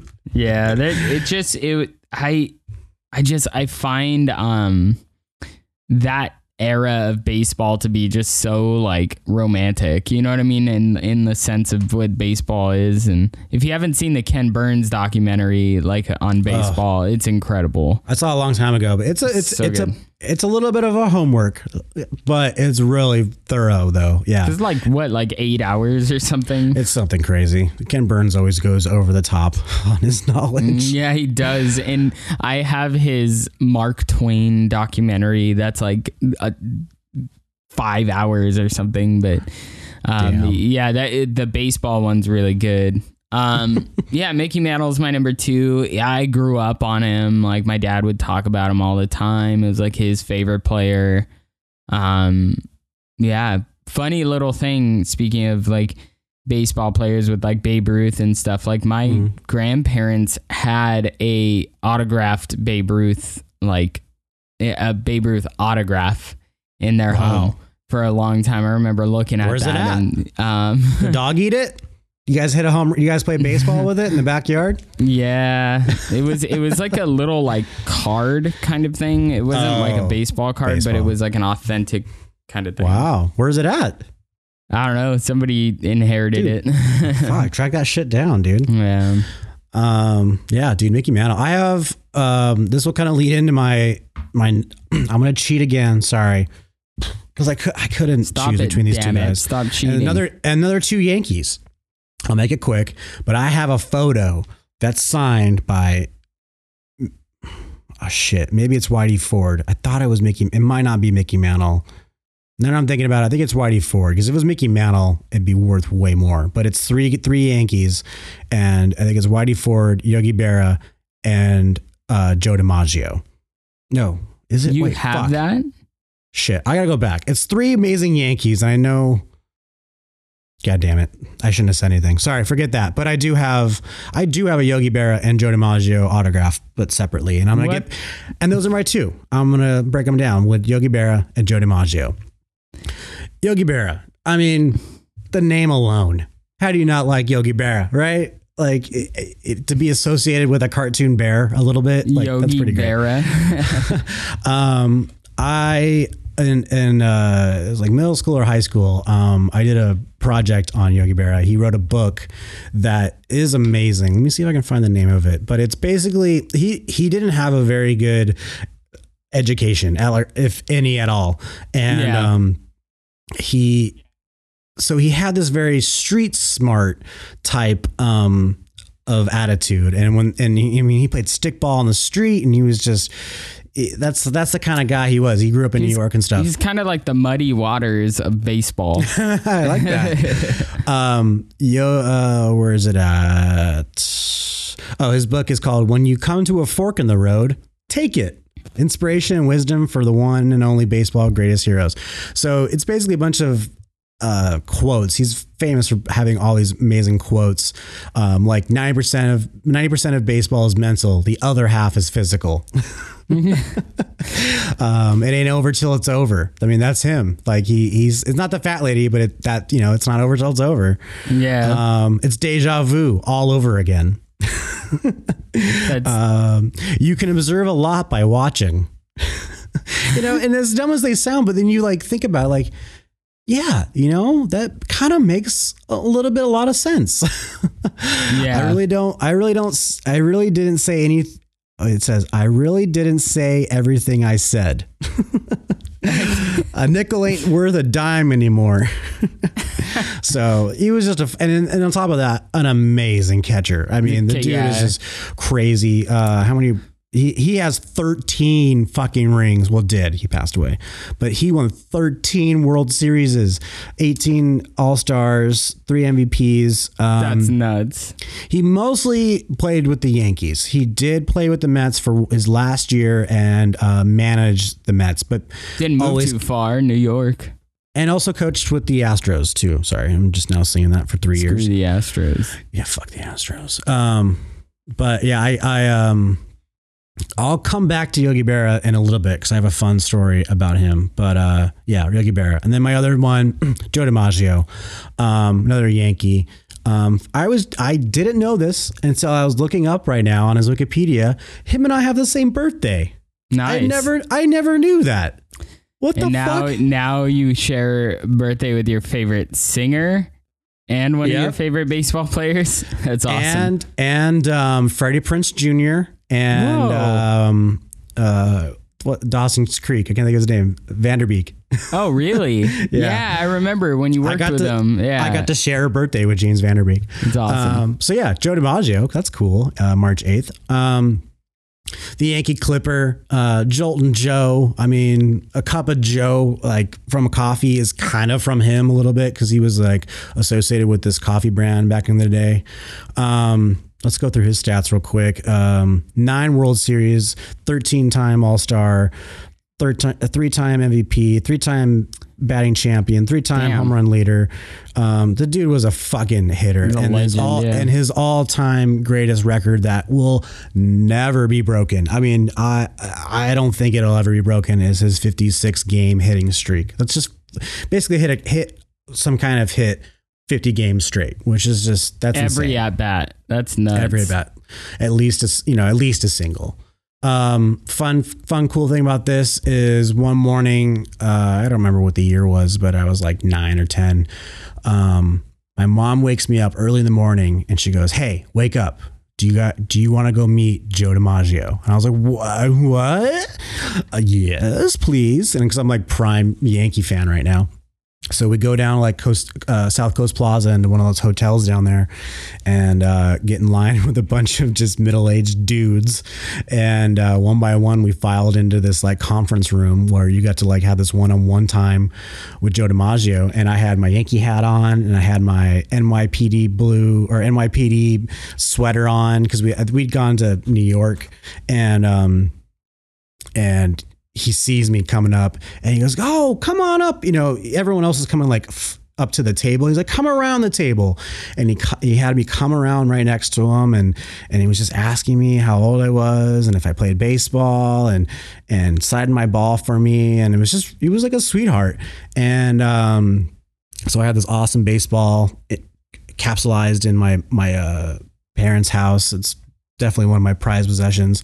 And then fast forward like three months later, out of the blue, a cousin of mine in San Francisco, which San Francisco, what what is going on? Why is the newspaper having me on like the front page with Joe DiMaggio when I was having my autograph taken? Some photographer was taking a photo and they were doing an article about Joe DiMaggio in San Francisco.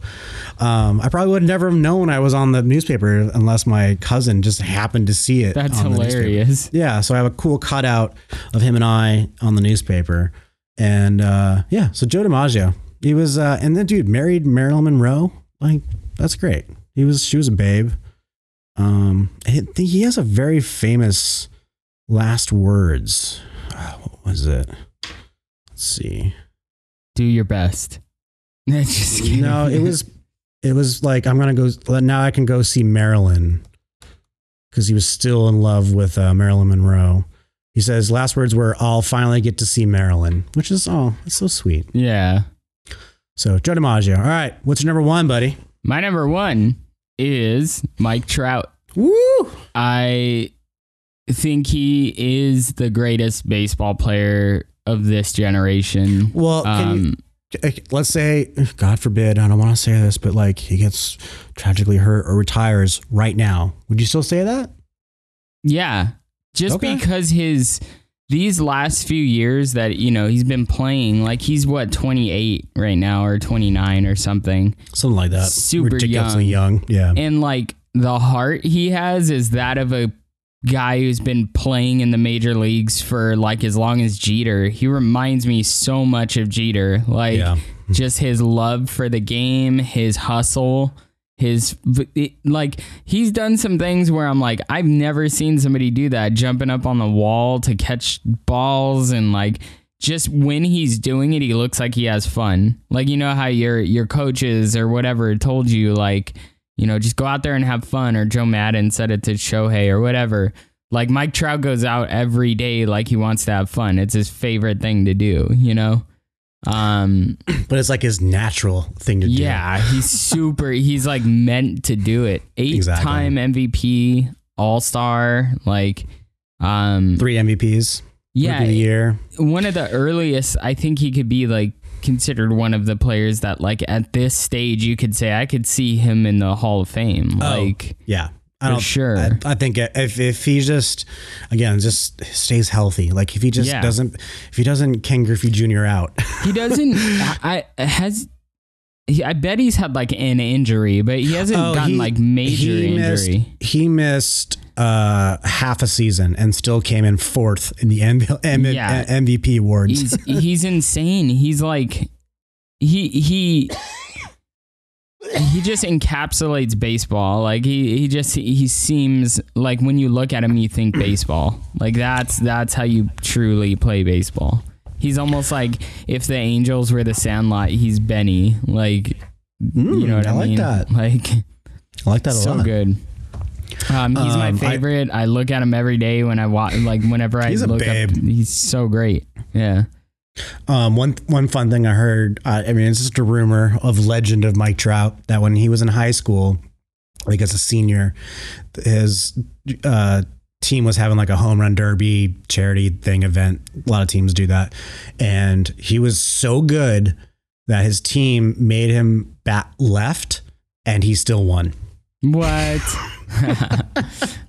He's so good. So the fucker could be switch hitter, and he doesn't. I don't know why he doesn't bat left. Um, Yeah, he could be like uh, Mickey Mantle. Come on. Uh, he, uh, yeah, I mean, that I'm. Uh, he gets compared to Mantle, I think, more than anyone else. Yeah. I think a Jeter, um, but with like the outfield uh, outfield aspect, he gets Yeah. compared to Mantle. All when, which is like one of the greatest compliments you I can know. give. Imagine he someone. grew up on Mickey Mantle. You know that he like and Griffey, You know? you know, and Pujols. sure. The fact that like he was brought into this Angel team with one of the greatest legend, like Pujols is the Babe Ruth of like you and I's generation. I Yeah. mean, what that guy is doing, he should be on our list too. Um, but He's what he's great. doing, and then just to be mentored by that guy, I think that's another reason why he's so Mike Trout is so nice and composed and and you know he's not the yeah. he's he's not he's not Harper. You know what I mean? Yeah.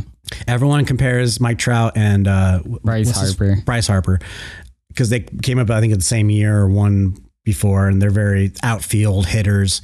But Bryce Harper, Bryce Harper is a joke. I mean, he's a good player, but he's his numbers are nowhere compared to Trout. You know what I mean? Yeah. And, he's a, and he yells at umpires and gets really heated, but Trout doesn't do I, that at all. I saw one clip of Trout getting mad um, this year, actually. And Yeah. he turns around and he just goes, come on, and then just walks away. I even I, I I showed it to my family saying like you want to see Mike Trout get mad and I show them they're like he didn't get mad and I was like no that's Mike Trout getting mad Yeah. the, the fact that he actually like said a few things to the umpire Yeah. and I'll say this sorry Mike Trout that pitch was a strike man you should It be was. swinging you should be swinging with two strikes in the bottom of the ninth when you guys are down like what the fuck are you looking at a pitch ugh yeah well, and and uh, w- when he did that, he kind of like bumped into the umpire too, like with his shoulder a little. I'm like, ooh. I don't think that was his fault though I think that was the um- umpire he couldn't really for see sure. Yeah. Yeah.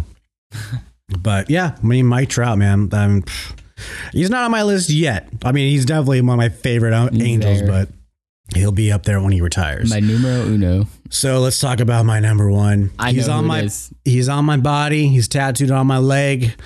Uh, by far, in my opinion, the greatest pitcher of all time. Cy Young can suck Nolan Ryan's dick.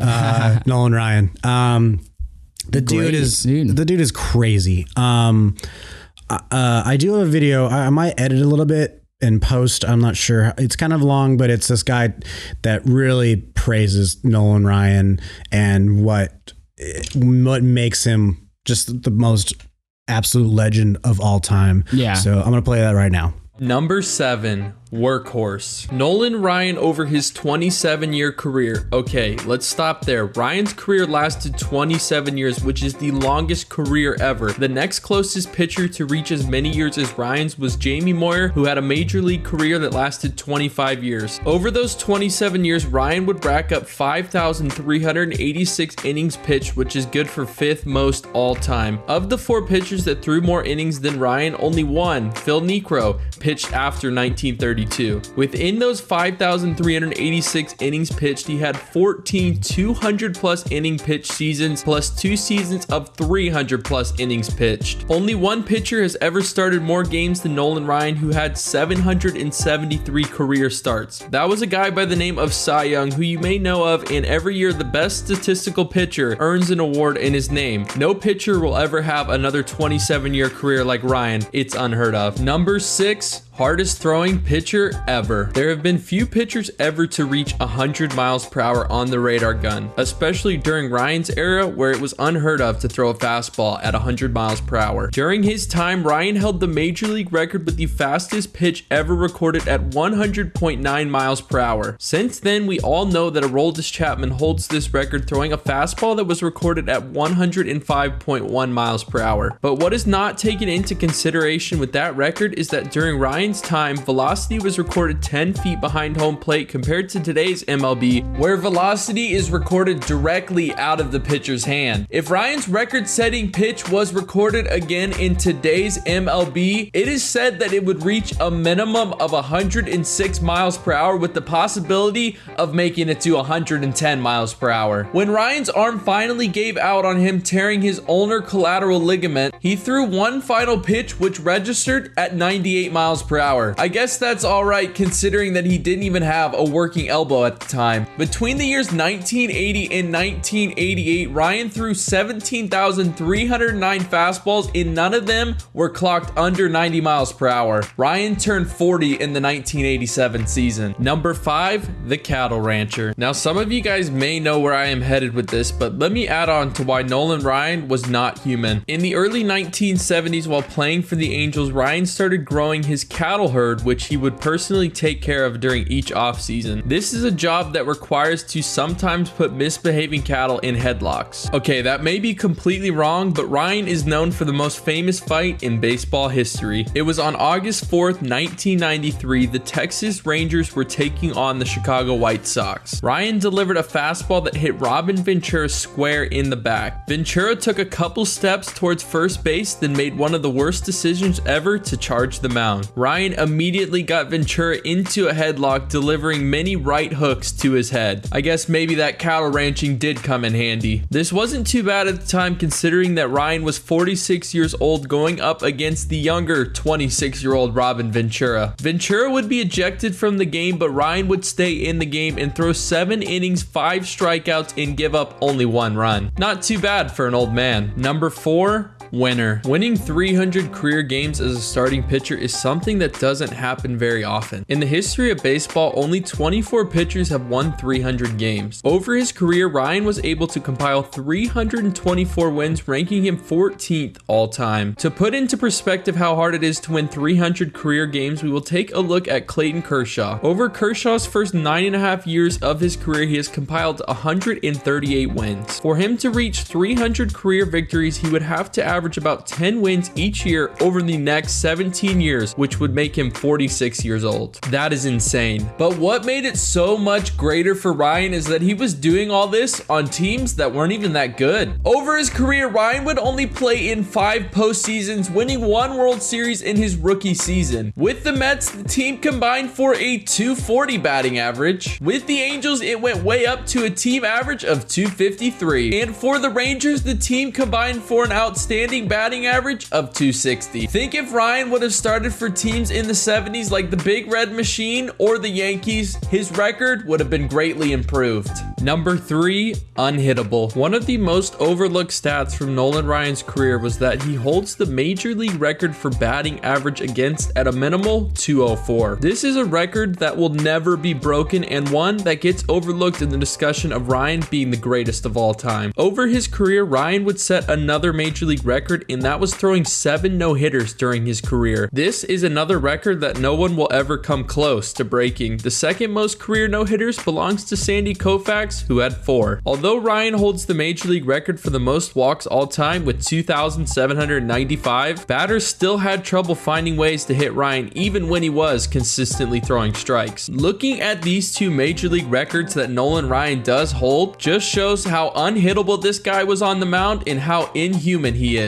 Number two, no Cy Youngs. A lot of people have a tough time giving Nolan Ryan the greatest pitcher of all time due to the fact that he never won a Cy Young during his career. But we are going to look deeper into this and show you why Ryan should have won multiple Cy Young awards. We first look at the year 1973 where Ryan finished second behind Jim Palmer in Cy Young award voting. During that year, Palmer was on an Orioles team that won 97 games while Ryan was with the Angels who would win 79 games that year. Palmer would finish the season with 22 wins, one more than Ryan who had 21. In those 22 wins, Palmer had 28 games that year with 3 plus runs of support going 21 and 3 in those games. Ryan on the other hand had 25 games with 3 plus runs of support matching Palmer's record at 21 and 3. But of those 28 games for Palmer, 13 of them he had 6 plus runs of support going 10 and 0 while Ryan only had 7 games like this going 6 and 0. This shows us that Ryan could have had at least 5 more wins that year if he would have gotten the same run support as Palmer. Ryan that year would also have 29 and 2 thirds more innings pitched, 225 more strikeouts, and 7 more complete games than Palmer in 1973. So in my opinion, I believe that Ryan should have won his first Cy Young award in 1973. Another year that I felt like Ryan got snubbed of a Cy Young award was in the year following 1973. In 1974, Ryan would have another strong year leading the major leagues in innings pitched, strikeouts, hits allowed per 9 innings, and strikeouts per 9 innings. But he would again find himself not winning a Cy Young award, finishing behind Catfish Hunter and Fergie Jenkins. Lastly, we look at the year 1977 where Ryan would lead the major leagues in complete games, strikeouts, hits per 9, home runs per 9, and strikeouts per 9 innings. But once again, finding himself finishing third behind Jim Palmer and Sparky Lyle. So after looking deeper into the stats, you guys can make your own opinion on whether or not Ryan should have won a Cy Young award or not. In my opinion, he would have won those three Cy Youngs if it weren't for him leading the major leagues in walks each of those years. Number one, the strikeout king. Without question, the first thing that comes to mind when Nolan Ryan's name comes up is strikeouts, and a lot of them. In his 27 year career, Ryan was able to earn the title of strikeout king by compiling the most strikeouts in Major League history with 5,714, which is almost 1,000 more than the next closest pitcher, Randy Johnson, who had 4,875 career strikeouts, making Ryan the only Major League pitcher to ever record 5,000 strikeouts. He led the major leagues in strikeouts 11 times during his career while reaching 300 plus strikeouts six times. To show you how ridiculous this amount of strikeouts actually is, we will take a look at the top strikeout pitcher in today's game, Chris Sale. Over the first seven full years of Sale's career, he has compiled 1,244 strikeouts, averaging 178 per year. But to show you how crazy Ryan's number is, we will take out Sale's first two years and only do his All Star years. Over his five full seasons when Sale was an All Star each year, he compiled 1,133 strikeouts, which means he averaged 227 strikeouts each year. So if somehow Sale was able to keep this average, it would take him 20 and a half more years to pass Ryan's 5,714 career strikeouts. I would have to say that Ryan's career strikeout total is another one of his many major league records that will never be broken.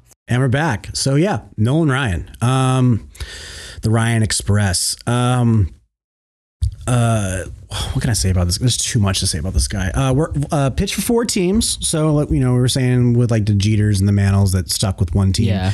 he went around the country a little bit. Um, started with the Mets, and I think really got um, mentored by Tom Seaver, who I think was still pretty young in this in the league, but was kind of already becoming established as a pitcher. And Tom Seaver's, uh, I don't know if he's a Hall of Famer, but he's he was an amazing pitcher. And that was the uh, only time Ryan got his ring. He he actually has a World Series ring, which I, I love. Which Mike Trout needs a fucking ring. Um, uh, and also, f- fun fact: uh, Nolan Ryan has one home run he had to bat in as a Met, and he has one home run. So there you go. That's awesome. And then um, famously came to the California Angels. Um, so obviously, I have a big. I mean, even when I was a big Yankee fan, Nolan Ryan was my shit, and as an Angel, that was that was cool. Yeah. And hear and hearing stories of like my my parents and my aunts and uncles and my grandparents saying, "Yeah, I went and saw Nolan Ryan pitch. I was there when he did this," and I was like, "What? You were there? You saw Nolan Ryan?" I, like that blew my mind, and um, uh, definitely made me want to become a pitcher um, playing baseball. Um, I, I got his uh, really cool VHS tape with him and Randy Johnson. Oh, I remember wonder, I- that. I, wonder if I still have it. It was really cool, and it had like a pitching coach that Nolan Ryan worked with, and it just. Randy Johnson was learning stuff on this tape, you know, while he was there, and it was, and it was it was cool because you know Ryan's famously the right hander and Johnson's the left hander, so it was cool that they brought you know two different arms on that video too. Yeah. Um, uh, then he went to the, the Nolan Ryan went to the Astros for a little bit, and then ended his- his career with the Rangers. And um, you know he's a Texas boy, so I totally get that he wanted to kind of end his career next to his family. Um, but I still consider, and I read that um, even Nolan Ryan considers. I think I have the quote here somewhere. Where is it? Legacy? No. Where is it? Sorry. Mm, where'd it go? I saw it earlier. Ah, fuck it. But basically, he went into the Hall of Fame as a Texas Ranger, but always referred to the Angels as his like prime career, like uh, time. You know what I mean? Like the not decade, but you know, Era, period yeah. period in his career that was like the best because he threw, uh, I think four no hitters with the Angels out of his seven, which is crazy. Um, also broke the uh, strikeout record in the year. Let's see. Let's go through his. Uh, let's see, uh, eight-time All-Star, World Series champion, two-time NL ERA leader, eleven-time strikeout leader. Um, has f- all of his numbers retired. Angels Hall of Fame, Ho- Houston Hall of Fame, Texas Hall of Fame, and Major League. And uh, at one time, I don't know if this is true anymore, but I remember at one time hearing that he not only had all these uh, records blown, no hitters, strikeouts, um, the most like one hitters or something. At one time, he held the record for most records by a pitcher. Oh, damn. kind of thing, you know? So, uh, ooh, weird. His birthday is September 11th. That sucks. Oh, yeah. My oh, no, favorite. I'm sorry. No, no, no. Sorry. I'm sorry. That was his MLD, MLB debut. His birthday is January 31st. Sorry. I read that wrong. My favorite Nolan Ryan moment is Mm. when he beat the crap out of Robin Ventura. The best. He's blood all over. What was Robin. Ventura thinking, man? Yeah. Uh, like, and, and Ryan was like in his 40s, and, Yeah. and Robin Ventura was like in his 20s, and he just headlocks him and just beats the shit out of him. And I love that they didn't eject him. I don't, they didn't eject No. Nolan Ryan. No, and he had Robin blood Ventura did. all over his shirt. and still had like an exceptional uh, outing. Yeah. Another famous one is Bo Jackson hit a line drive right at Nolan Ryan and split his lip open, and he st- he kept playing. And I have this really famous photo of him just like in mid wind up with cut lip, bleeding all over his jersey, and I have it signed. It's one of it's the best one. Dude. Um, uh, what else? Um, so yeah, amazing pitcher. Uh, I mean, uh, I don't think anyone can argue that he could be the greatest pitcher of all time. I mean, the only other names up there is like Cy Young and, um, I mean, not even Randy Johnson is like really close to him at all. Um, uh, fun fact though, here we go. Um, so I loved Nolan Ryan, still do gets inducted into the Hall of Fame, and my amazing parents, uh, Carrie and John, flew me out to Cooperstown. Well, they flew me out. Wait, I can't remember what was before or after, but we flew out to New York and we saw uh, Yankee Stadium. Funny enough, the Yankees were in town in Anaheim playing the Angels. Bad Dude. timing, but we still got to tour the old, the original Yankee Stadium, and I have Yankee dirt, and I stole a ball, and that was a lot of fun. Then we went to Cooperstown, which. I gotta say that is the mecca of baseball fans. If you are a baseball fan, you got to go to Cooperstown. I, I mean, I want to go again, and I, and it's been probably twenty plus years. I can't imagine how cool it is now. But you know, Main Street is just everything baseball. You know, every diner, every bar, every barber shop, every you know everything is just baseball, and the Hall of Fame is there, and then that's just a special thing in itself. But we yeah, so we flew and we got to watch Nolan Ryan uh, get inducted into the Hall of Fame. Um, let's see who else who else is on that one. Um, George Brett, Robin Yount, and uh, Orlando Cepeda were like the four big names that year. There was a few other people like writers and stuff. Um, but fun story is Topps baseball cards held this thing for kids. I think you probably had to be like 13 years or younger or something like that. And we had to spend the night sleeping on a sidewalk to get in this line to be able to get into this Topps special signing thing.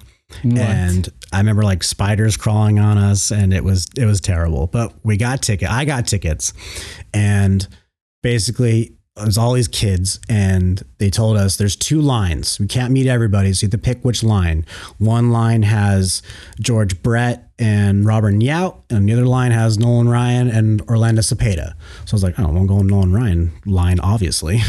Um, so I get in that line right before like they start having the kids going through they make an announcement nolan ryan will not be here today he has a family emergency sorry for you know the inconvenience Aw.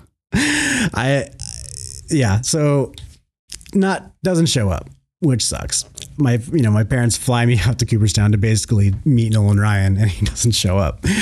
But at the same time, I got to meet Orlando Cepeda, uh, Yogi Berra was in that line. Um I'm trying to think. There was all Tommy Lasorda. Um uh I have this really cool page. It's just a scattered assortment of just all these random legends of baseball on this sheet and uh, my mom was like kind of pissed off so she wrote a letter to nolan ryan's foundation telling our story and he and he did send me back a signed baseball which was kind of That's cool awesome. Yeah.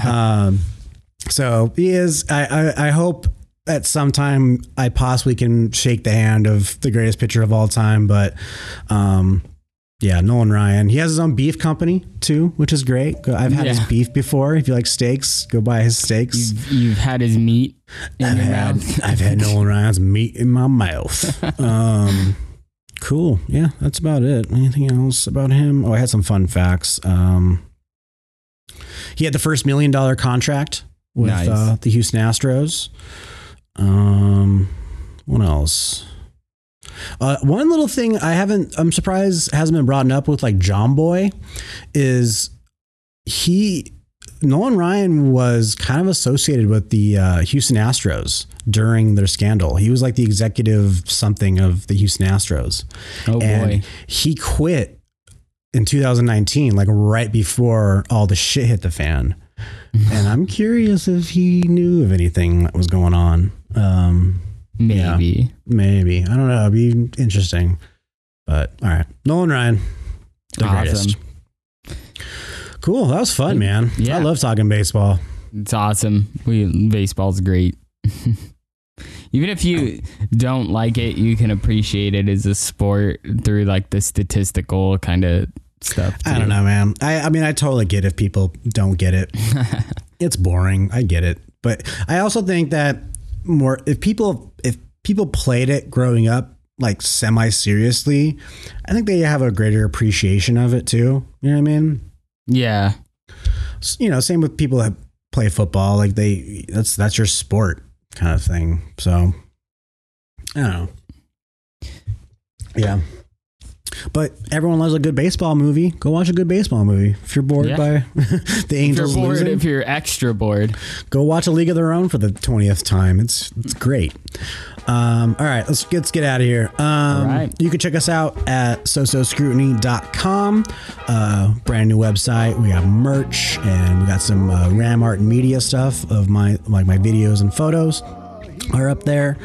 Um, you can always email us too at uh, sososcrutiny at gmail.com. I don't think we mentioned that very often, but if you guys want to email us, we'll, we'll respond to you. if you're interested in like being on the show or anything or have anything to, you know, bring up, you got some know. music your band wants to play, or you got a plug, you got some kind of product, fucking hit us up. We're more than happy Yeah. to uh, give you a mention. Um, Instagram, Facebook are also great ways to check us out. So so screw. I think it's the So So Scrutiny podcast. That's our tag. Um, uh, cool news. Next week, um, we're gonna have a guest. Um, he is a, I think he wants to known as a director of photography. I don't think he recognizes cinematographer. I think he's a DP. Uh, Justin Morrow. He um, he's I've worked with him for a few years now on a, a bunch of music videos. Um, and I highly um, respect this guy. He's one of the best DPs I've ever worked with personally, and uh, I'm really excited to just kind of pick his brain about.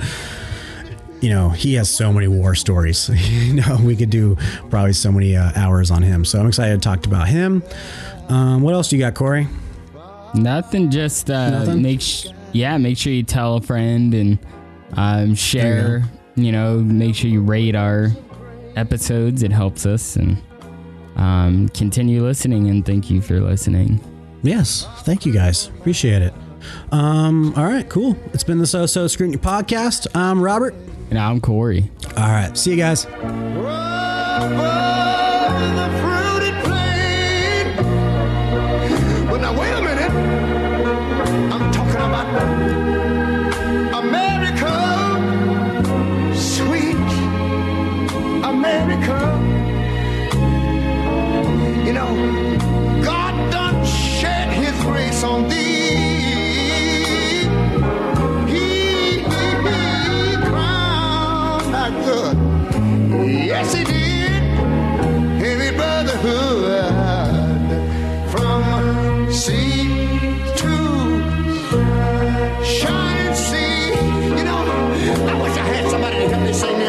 Thank you.